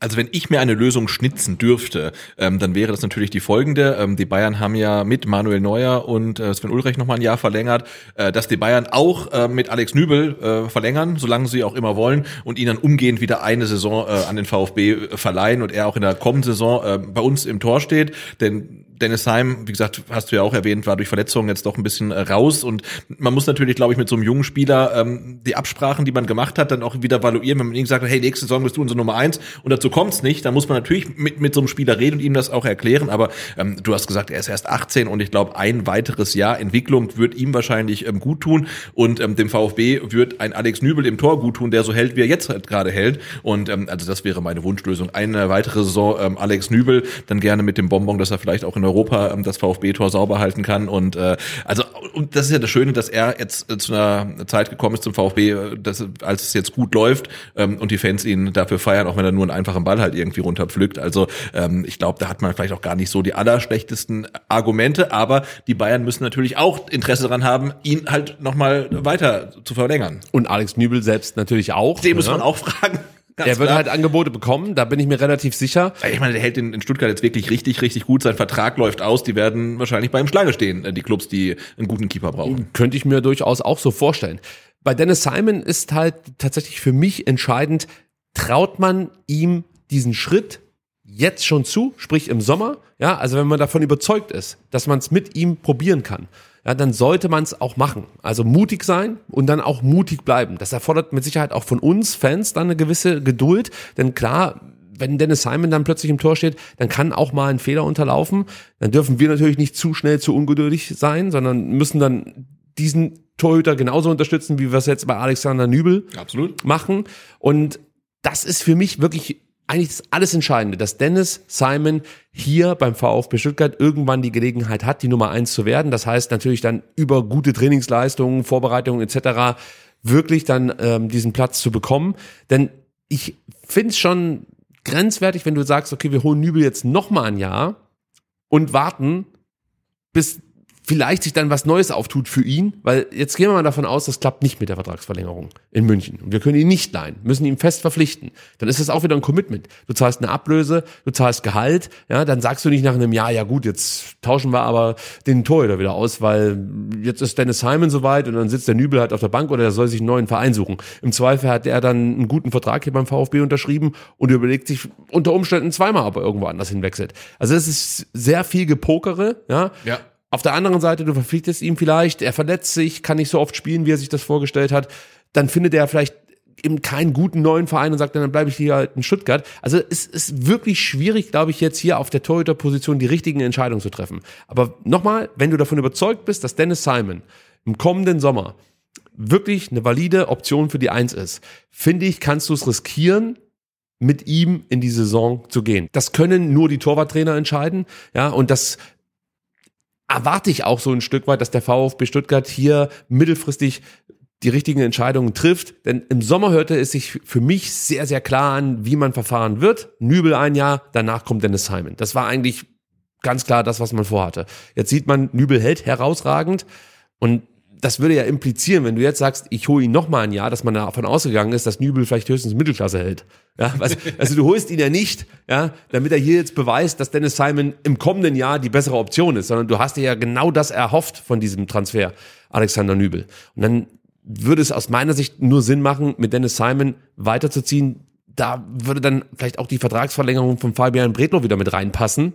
Ja, weil das muss ja auch mit einbeziehen. Also warum hat jetzt ein Fabian Bredlow verlängert? Ja, ja, klar. Wenn er jetzt davon ausginge, dass er in der kommenden Saison Nummer zum Beispiel nur ja. Nummer drei ist, Ja, ja. warum macht er das dann? Also deswegen, ich würde eher darauf gehen zu sagen, wenn Dennis Simon diese Qualitäten mitbringt, die wir in den Jugendmannschaften immer wieder gesehen haben, die uns suggeriert werden von Torhüter, Trainern und ähm, von, von, von ja, Menschen, die halt nah dran sind. Ja, wenn das alles so ist, dann kannst du mit Dennis Simon, glaube ich, in die kommende Saison gehen und dieses Risiko eingehen. Wie gesagt, das Entscheidende wird sein, dass A, wir als Fans ihn unterstützen, mutig sind und auch mal Fehler verzeihen können. Und auf der anderen Seite muss natürlich der Verein den Weg dann auch voll mitgehen. Ja. In Freiburg funktioniert's. In Freiburg funktioniert's tatsächlich. Die haben ähm, vor der Saison halt nur äh, Atubolo zum neue Nummer eins gemacht und er hat aus meines, meines Wissens nach vorher noch keine einzige Bundesliga-Minute gespielt und er hat in ersten Spielern, äh, Spielen Lehrgeld zahlen müssen. Er hatte da einige Böcke drin, aber er wird jetzt halt immer, immer stärker und interessant war, dass es in Freiburg halt nie ein Thema war, dass er am Anfang nicht immer Leistungsträger war und da schon einen oder anderen Fehler gemacht hat. Ähm, da hat's funktioniert, aber da möchte ich auch ähm, dann anmerken, ähm, Artubolo ist äh, Mai 2002 geboren, äh, Dennis Heim Dezember 2005. Also die, der ist noch mal ein ganzes Stück jünger und ich glaube, dieses Jahr hätte er noch. Andererseits, wir sind natürlich auch ähm, ähm, gebranntes Kind, ne? Bernd Leno, Ja. gleiche Geschichte. Äh, gammelt da auch irgendwie rum als Nummer irgendwas in U und dann kommt Leverkusen und sagt, wir nehmen den halt für 6,5 Millionen, 5 Millionen, irgendwie sowas halt. Ja, also, und, glaub sogar noch ein bisschen mehr. Genau, Ja. aber für richtig viel Geld. Und da dachte man, okay, warum kommt jetzt Leverkusen und zahlt für ein U-Torwart halt so viel Kohle? Und dann, ja, dann ging es halt so weiter. Ne? Und äh, ich hoffe, dass man da beim VfB halt aus den Fehlern, die man damals ge gemacht hat, gelernt hat.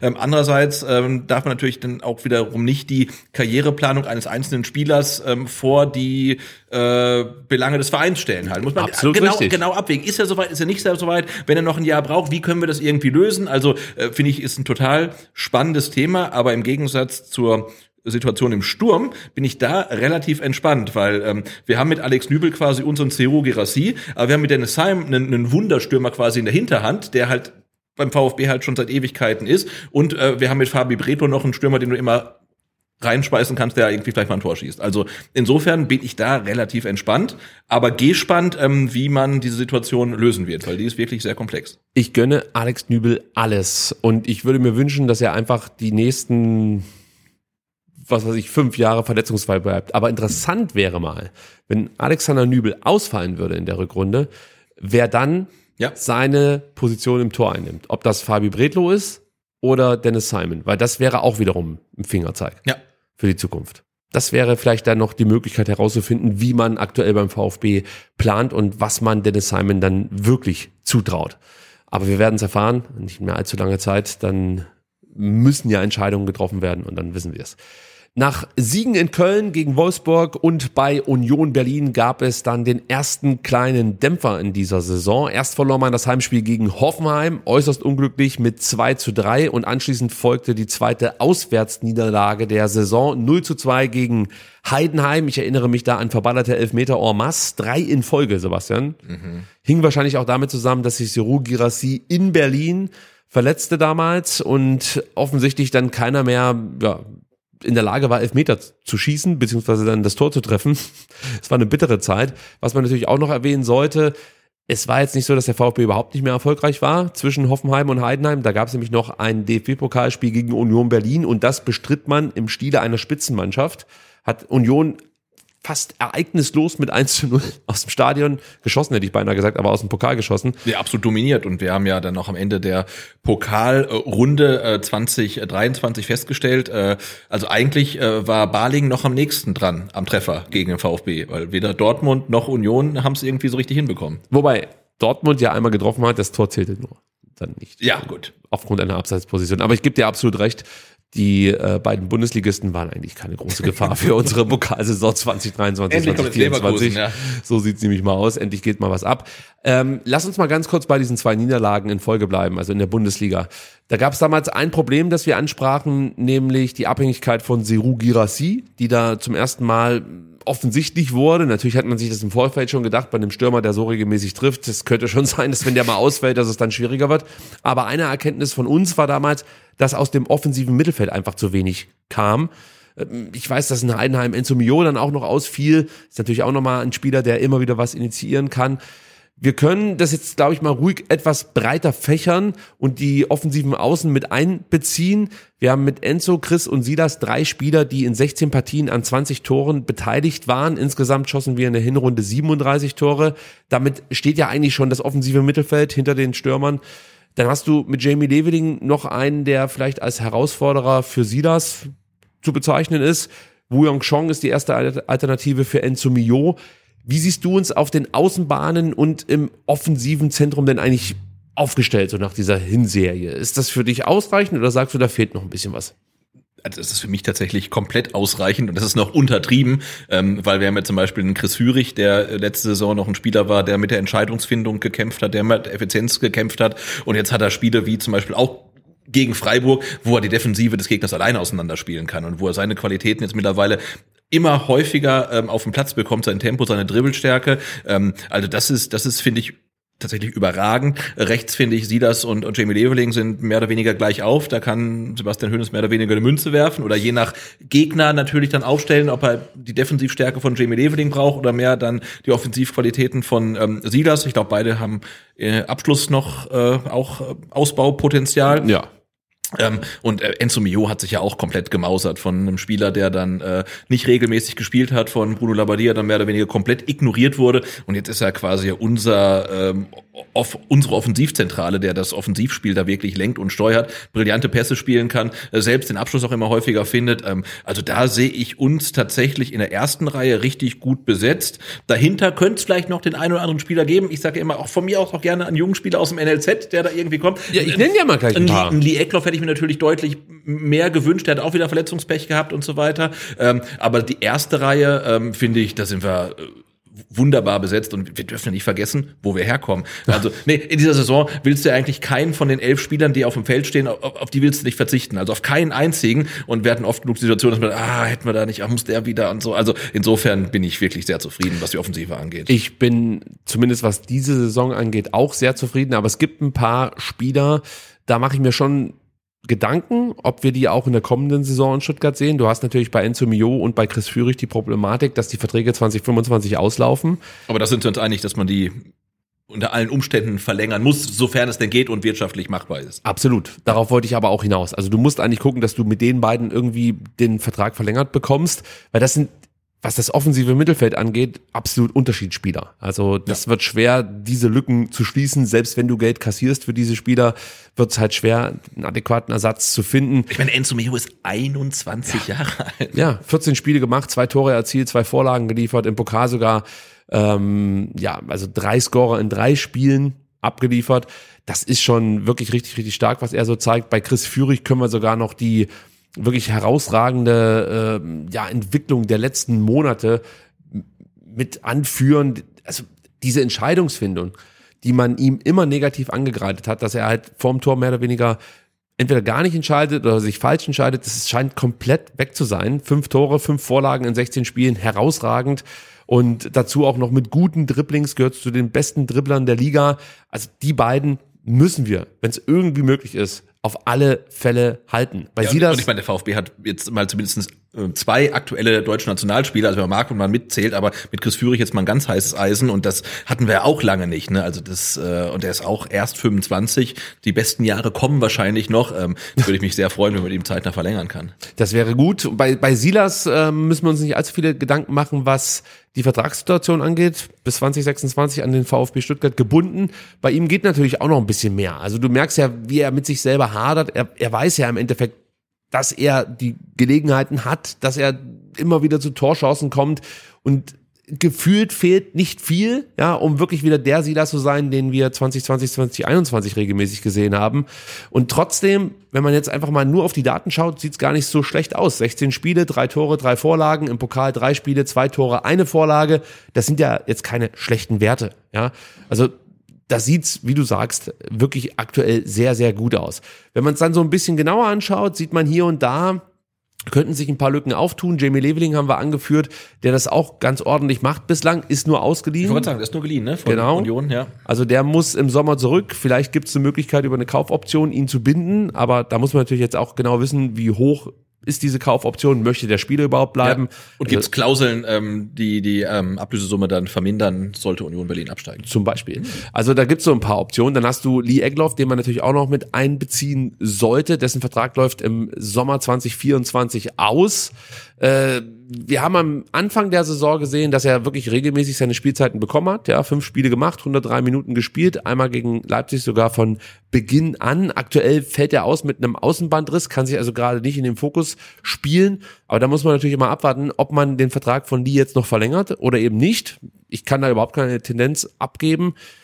Ich persönlich denke mir, gib ihm nochmal einen Vertrag und lass ihn einfach endlich mal zeigen, was er eigentlich drauf hat. Ja. Weil ich habe immer das Gefühl, dass wenn er mal wirklich ein Jahr lang gesund bleibt, da eine ganze Menge schlummert, dass wir bislang, also Potenzial, das wir bislang noch nicht sehen konnten. Ich finde, er hat schon eine Entwicklung genommen in den letzten Jahren, trotz Rückschläge, trotz vieler Verletzungen, bin ich der Meinung, dass er schon immer noch Schritte gemacht hat und wenn er wirklich mal fit bleibt, ein Jahr, dann ist das ein Spieler, der aus meiner Sicht auf jeden Fall das Potenzial dazu hat, auch in der Bundesliga, auch für den VfB Stuttgart, regelmäßig zu spielen. Deswegen wäre es schön, wenn Lee Eckloff sich A, jetzt berappelt und endlich gesund wird und bleibt und B, der VfB ihn vielleicht auch nochmal für ja, ein paar Jahre halten kann und wir sozusagen den Durchbruch des Lee Eckloffs hier in Stuttgart erleben und nicht von außen dann drauf gucken müssen und uns ärgern dürfen.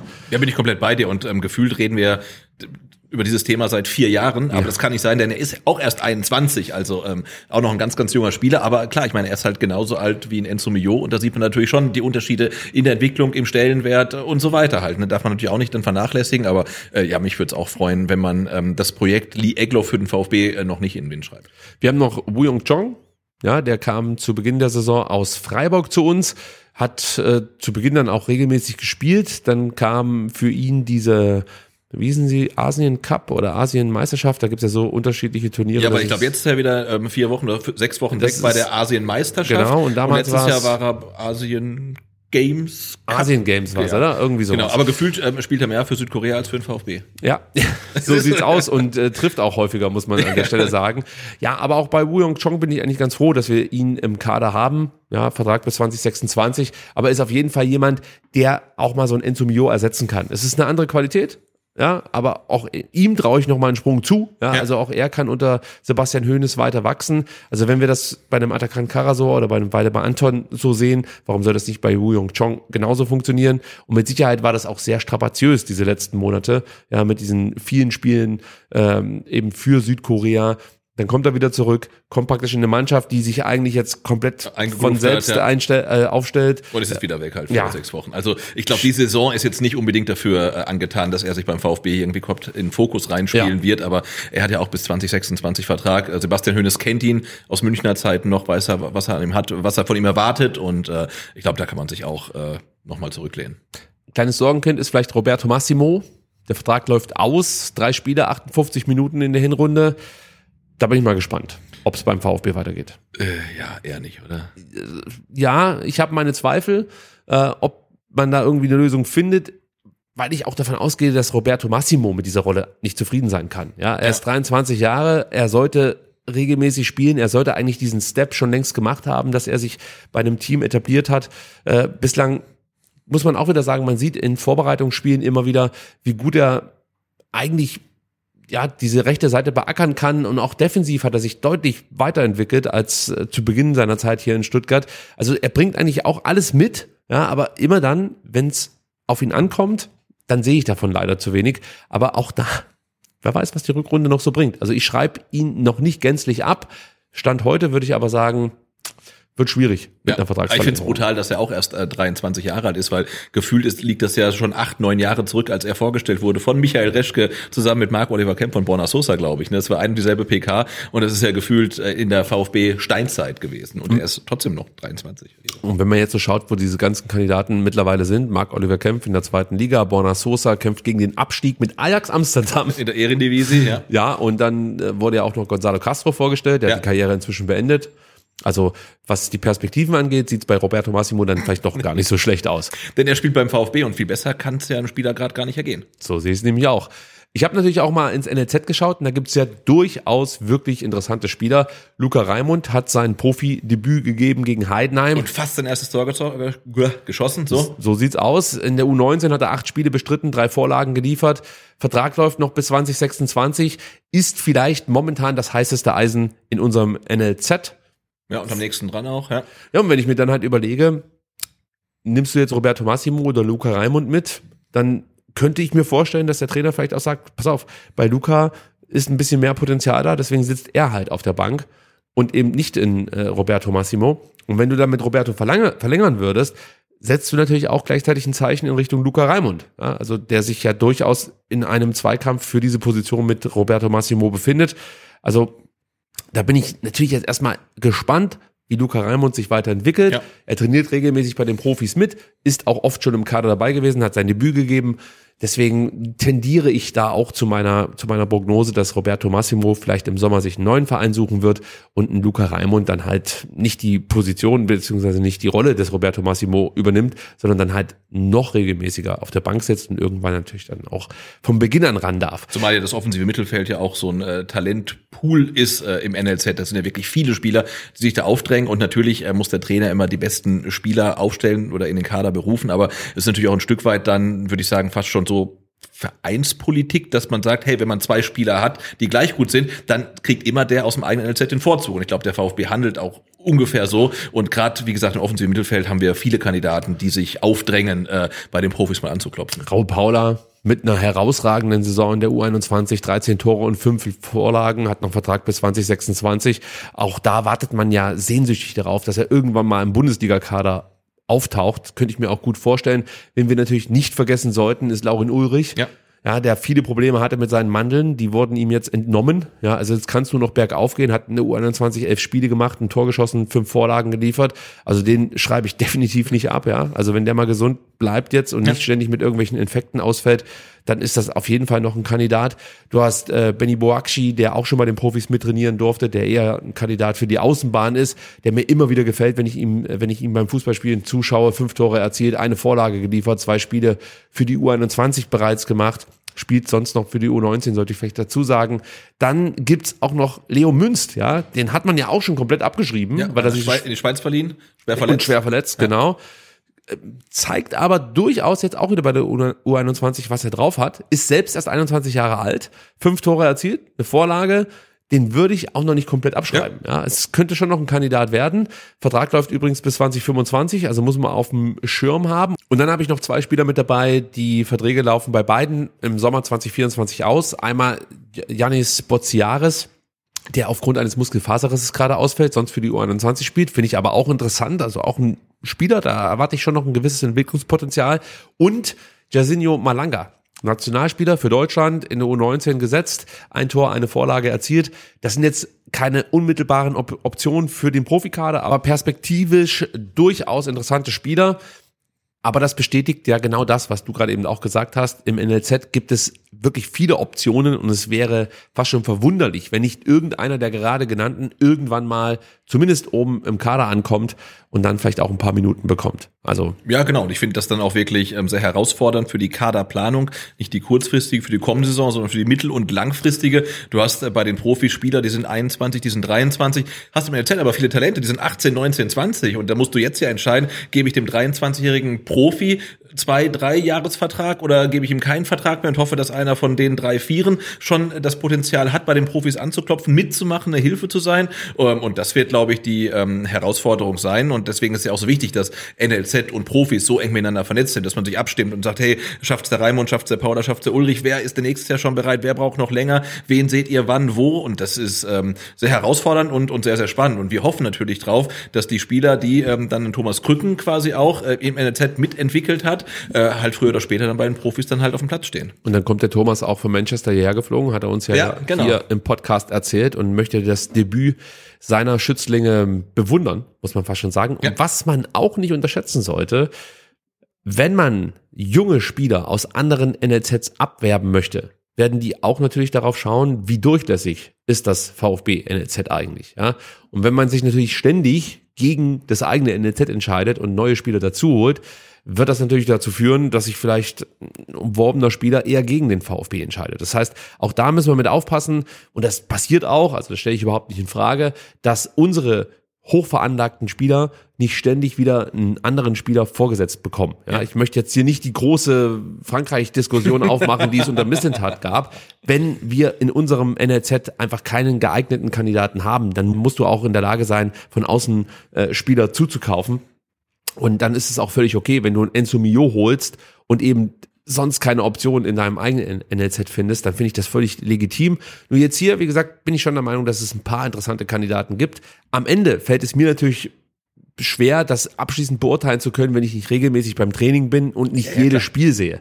Aber das, was ich bislang gesehen habe, Luca Raimund, Raul Paula, Lauren Ulrich, Benny Boakci, das sind für mich auf jeden Fall Kandidaten, die irgendwann im Kader stehen werden beim VfB Stuttgart und unter Umständen natürlich dann auch äh, spielen für die Profis. Ja, und ich finde, man kann sieht ja auch, dass der Weg, ich habe es schon ein paar Mal gesagt, nicht immer geradeaus geht, sondern manchmal auch so ein paar Windungen hat und manchmal auch wieder zurück und dann nach vorne zu gehen. Ich meine, äh, guck dir Benedikt Hollerbach an, ja. äh, spielt VfB äh, zweite Mannschaft, äh, wechselt dann und dann spielt auf einmal Champions League bei Union Berlin. Also hat auch wahrscheinlich niemand erwartet, aber manchmal läuft's halt anders, als man denkt und man braucht halt ein bisschen Geduld. Ich will jetzt nicht mit sagen, dass der, dass der VfB ihn, ihn nie hätte ziehen lassen dürfen, aber man sieht, er hat offenbar das Potenzial, um Bundesliga und mehr zu spielen. Ähm, und insofern ist passiert halt nicht immer sofort, sondern vielleicht auch ein bisschen später. Ja, lass uns weiter auf die Hinrunde blicken. Nach der kleinen Delle ging es wieder steil nach oben, muss man sagen. 2 zu 1 gegen Borussia Dortmund. Ein Spiel, das wir eigentlich deutlich höher hätten gewinnen müssen. Dann folgte ein weiteres 2 zu 1 und zwar in Frankfurt und ein souveränes 2 zu 0 gegen Bremen.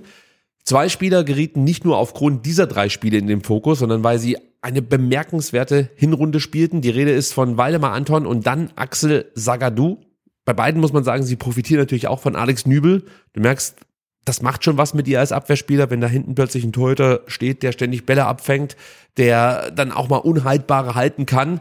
Und im Bereich Innenverteidigung sind wir meiner Meinung nach eigentlich sehr gut aufgestellt. Mit Rouault und Stergio haben wir ja gute Jungs noch als Backup.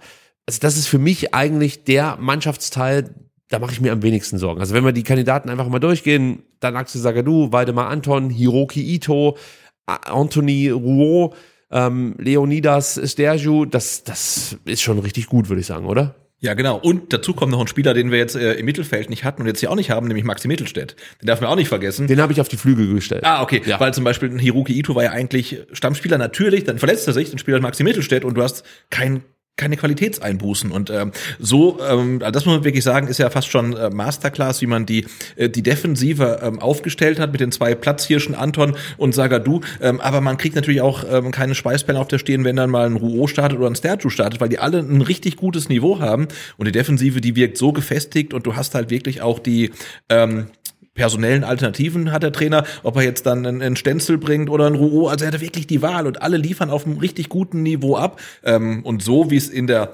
Defensive ist, äh, würde man sich wünschen, muss es auch auf allen Positionen sein. Das ist wahrscheinlich nicht möglich, aber Defensive die Saison echt äh, richtig, richtig gut. Sehe ich genauso wie du. Du hast vor allem langfristige Verträge mit Danax Sagadou und Ito.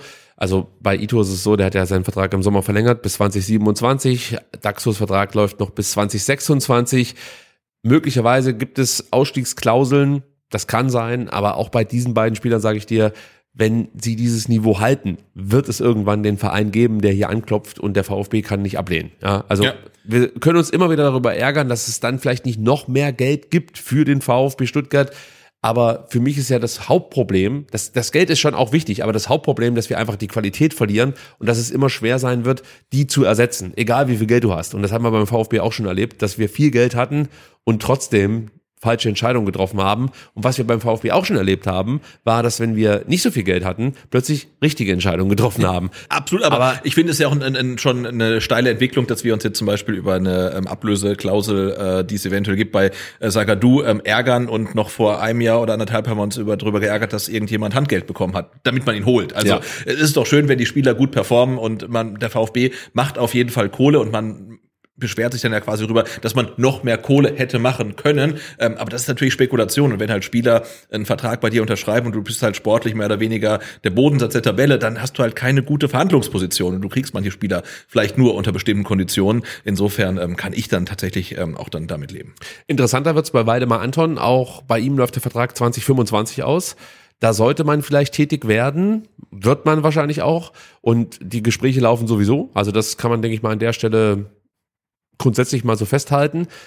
Und bei Waldemar Anton ist es für mich wirklich mit am wichtigsten, dass man ihn beim VfB halten kann. Ja. Also ich will natürlich auch kein Enzo Mio und kein Chris Führig ver verlieren, gar keine Frage. Aber Waldemar Anton ist für mich wirklich mittlerweile das Herz dieser Truppe. Also einer der wichtigsten, wenn nicht der wichtigste Spieler im Kader.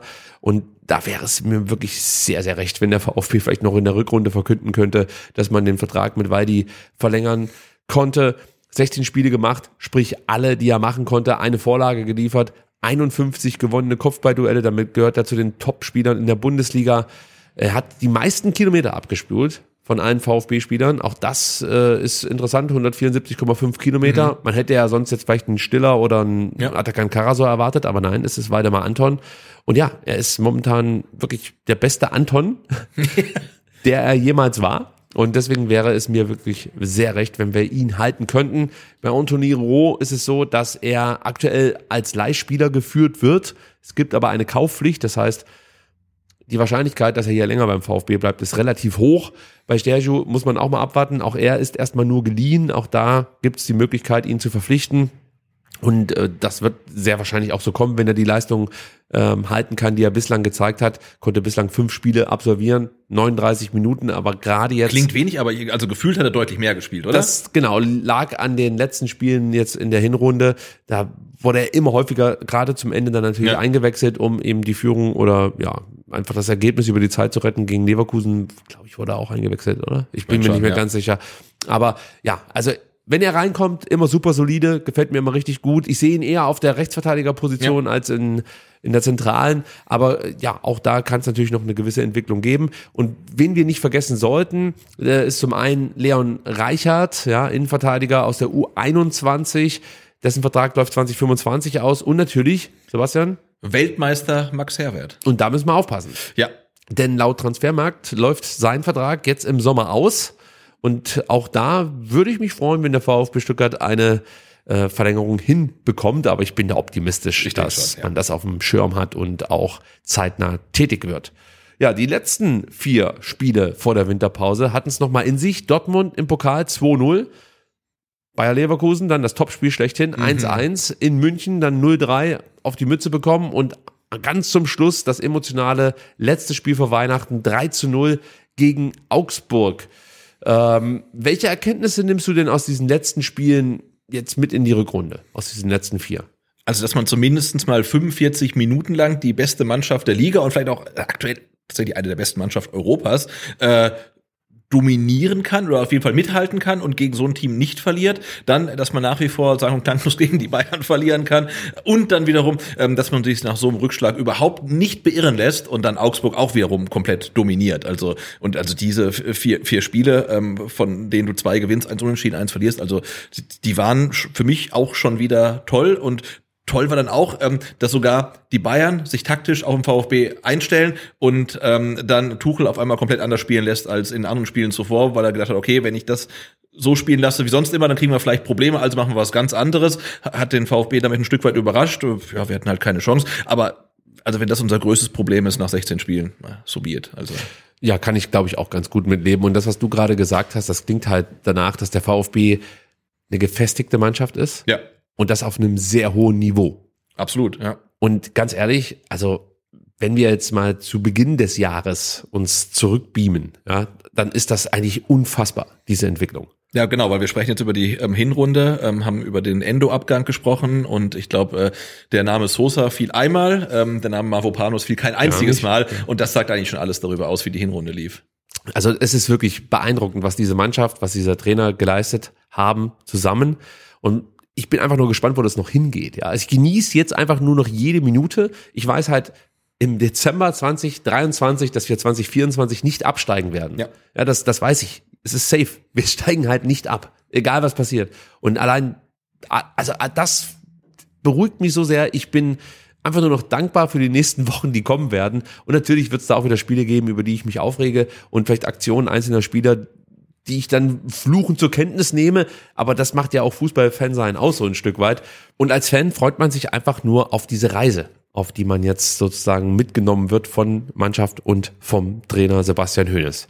Genau, und ich hoffe tatsächlich, dass die Mannschaft dieses Mindset, was sie entwickelt hat, dass das auch in der Rückrunde bestehen bleibt. In der letzten Folge der Doku hat Dennis Underf so toll zusammengefasst. Er hat gemeint, äh, wir haben verstanden, dass es jedem einzelnen Spieler gut tut, wenn es der Mannschaft gut tut. Und deswegen guckt, guckt man erst auf den mannschaftlichen Erfolg, weil man genau weiß, wir profitieren alle davon. Also wenn der VfB so überragend spielt, dann ähm, sind natürlich sofort alle deutschen Spieler Kandidat für die deutsche Nationalmannschaft. Und das hat die Mannschaft äh, verinnerlicht. Und ich hoffe, dass wenn der VfB auch in der Rückrunde so erfolgreich weiterspielt, dass dann die Egoismen nicht in den Vordergrund treten. Da geht's halt um Transfergespräche, der reist dahin, der verhandelt mit dem und so weiter, sondern dass die, die halt genau so weitermachen. Ne? Also wir spielen als Mannschaft eine geile Saison und ich profitiere persönlich auch davon. Ähm, aber wenn es so weitergehen würde, ähm, dann fände ich das total schön. Und auch in der Rückrunde wird der VfB nicht jedes Spiel gewinnen, aber hoffentlich möglichst viele. Und ähm, genau, die Hinrunde, die ja noch nicht mal beendet ist, die nimmt uns niemand mehr. Und nach 16 Spielen hat der VfB mehr äh, Punkte als in der kompletten letzten Saison. Und das ist schon überragend.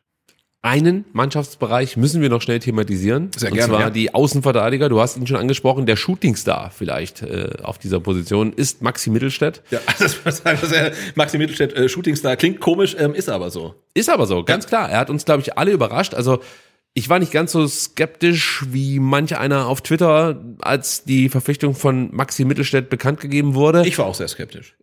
Ey, völlig legitim. Also es aber hatte, hatte für mich, ähm, also ich will niemand zu nahe treten, aber so ein bisschen äh, Konstantin Rausch-Vibes. ja, okay, kann man, kann man ja so sehen. Aber viel wichtiger ist ja, dass er uns eines Besseren belehrt hat. Absolut, ja. und wirklich eine herausragende Hinrunde gespielt hat.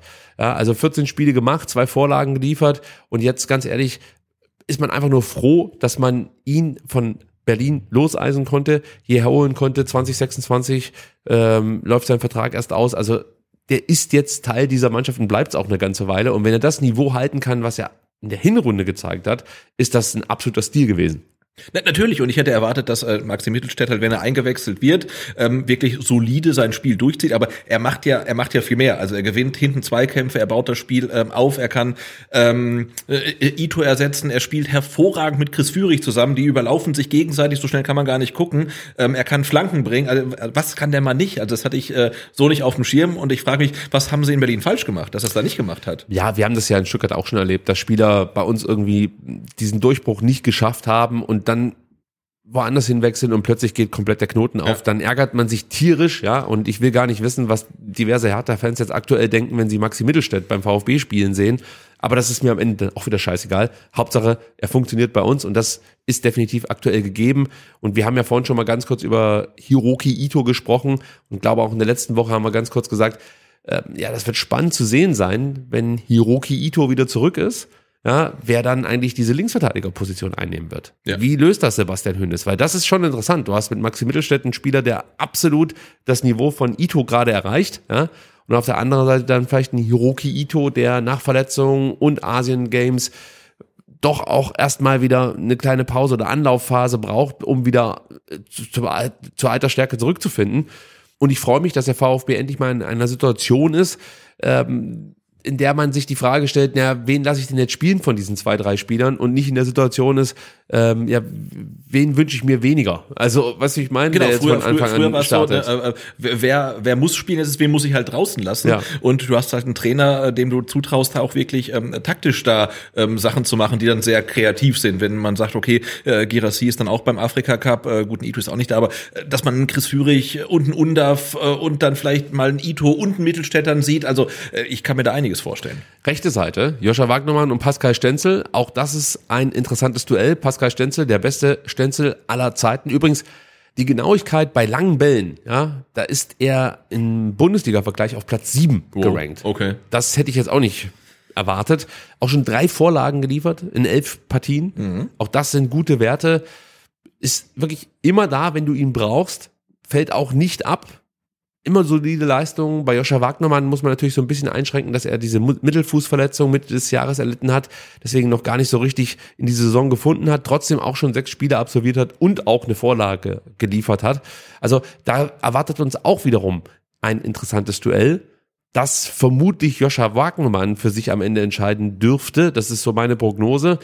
Bei Pascal möchte ich trotzdem sagen, auch bei ihm läuft der Vertrag 2024 aus. Und anders als bei Genki Haraguchi gehe ich davon aus, dass man hier wirklich alles versuchen wird, ihn zu halten. Ist für mich ein No-Brainer. Also Ja. den brauchst du halt gerade, äh, weil du hast gesagt, ähm, ein Duell äh, gegen Joscha Wagnermann und der hat, glaube ich, auch noch keine Saison alle Spiele bestreiten können. Also er hat das Problem mit der Verletzungsanfälligkeit, die ihn immer wieder einholt. Wenn er fit ist, ist er eine ne Wucht, ähm, aber er ist halt zu oft nicht fit und dann brauchst du halt jemanden wie Pascal Stenzel, der wirklich zuverlässig ähm, da seine Rolle ausfüllt. Nicht fit ist ein gutes Stichwort, das bin auch ich. Ja, ich quäle mich hier irgendwie durch die Sendung.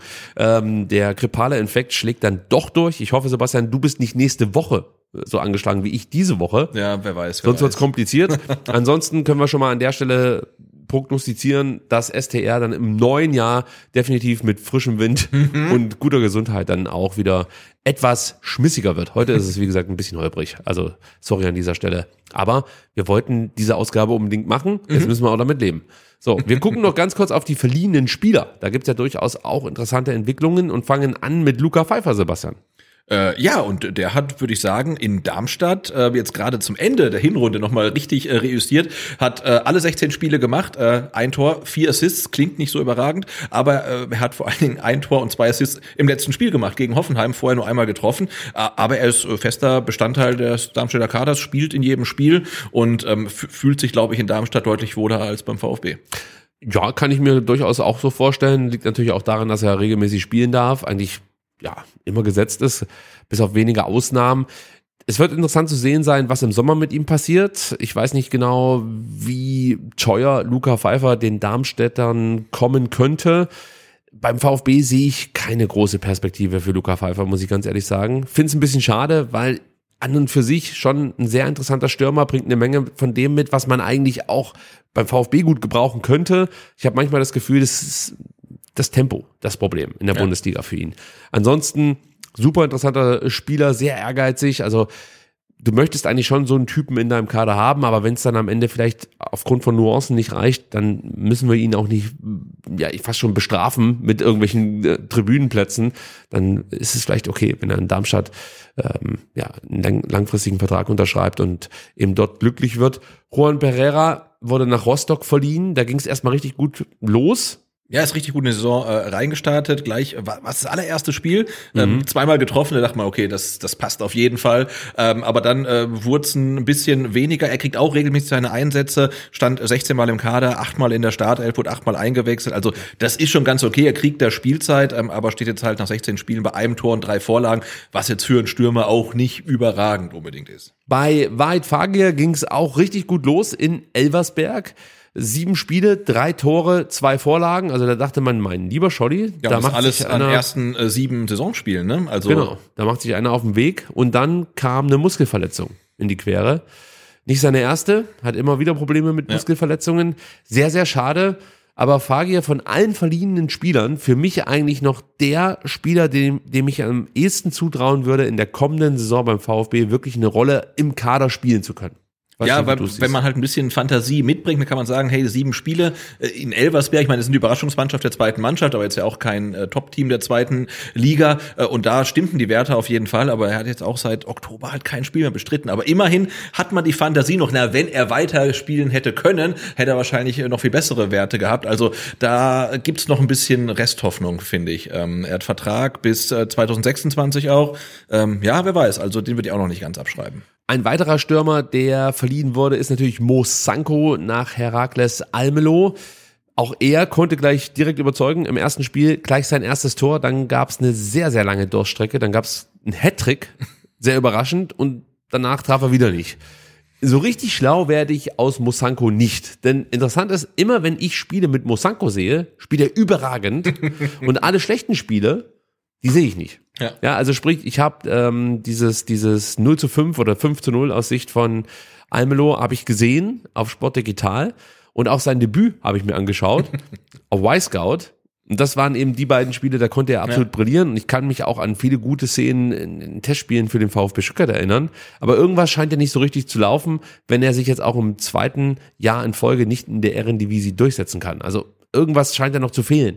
Aber ich habe irgendwie das Gefühl, er hat so unheimlich viel Potenzial und es ist nur eine Frage der Zeit, bis der komplett durch die Decke geht. Aber so richtig. Ja, aber die Zeit ne, streicht, verstreicht und zieht ins Lande, das wollte ich sagen. Und irgendwie so den, den richtigen Durchbruch äh, merkt man nicht. Und das ist halt die Ehrendivisie und ähm, ja, er, er kriegt seine Spielzeit immer.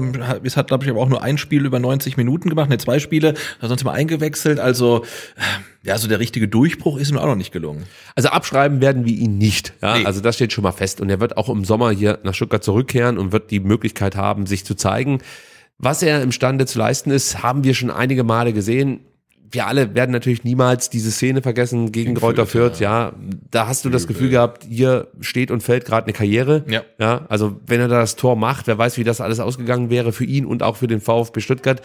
Gefühlt ist er immer noch in der, in der Rebuild-Phase nach der schweren Verletzung. Man Ja, darf halt nicht absolut. vergessen, der Junge war wirklich kurz davor, seine komplette Karriere zu verlieren. Ja. Und dass er überhaupt wieder Profifußball spielen kann, ist echt schon mal wirklich viel, viel wert. Und vielleicht auch hier ein bisschen Geduld haben. Ja, ich meine, er ist 20, ne? Und Ja. wir sehen es dann auch wieder äh, zum Beispiel bei einem Dennis Undaff, der jetzt Ja. mit, mit 27 in der Liga aufschlägt, halt Ja. ne, zum ersten Mal. Also äh, wir hoffen natürlich, dass es bei Mohamed Sanko jetzt nicht noch sieben Jahre dauert, sondern halt, dass er möglichst schnell äh, zurückkommt. Absolut. Ich würde mich freuen und äh, dann beim VfB seine Tore schießt. Die anderen zwei Kandidaten, die wir noch auf dem Zettel haben, sind Ömer Beas und Gil Diaz. Da kann ich ehrlich gesagt überhaupt nichts zu sagen, weil ich beide Ligen, also sprich einmal die türkische Liga im Fall von Ömer Beas und die polnische Liga im Fall von Diaz, nicht verfolge. Genau, man kann halt nur sagen, für einen ähm, Offensivmann wie Ömer Bär sind zwölf Spiele und keinerlei Torbeteiligung, jetzt kein Ruhmesblatt, aber warum und wieso, wissen wir nicht. Ähm, aber wenn man nur auf die Zahlen guckt, dann ist es auf jeden Fall äh, für ihn äh, keine überragende Zeit, die er jetzt gerade in der Türkei hat. Und ähm, für Gil Diaz gilt, glaube ich, dasselbe. Der hat äh, 13 Spiele und keine Tor- Torbeteiligung. Und für einen Stürmer ist es dann noch mal schlechter. Also ähm, ja, Bei, bei Gil Diaz wird es halt interessant, weil er natürlich ab dem Sommer nicht mehr verliehen werden kann. Genau. Also da wäre es vielleicht ganz cool, wenn der VfB einen Abnehmer finden könnte. Bei Ömer Beyers glaube ich auch, dass sich die Wege früher oder später trennen werden. Ja. Also vielleicht gibt es da auch die Möglichkeit, sich irgendwann mal festzulegen, wenn ich das so sagen darf, für Ömer Beyers und einen neuen Verein zu finden.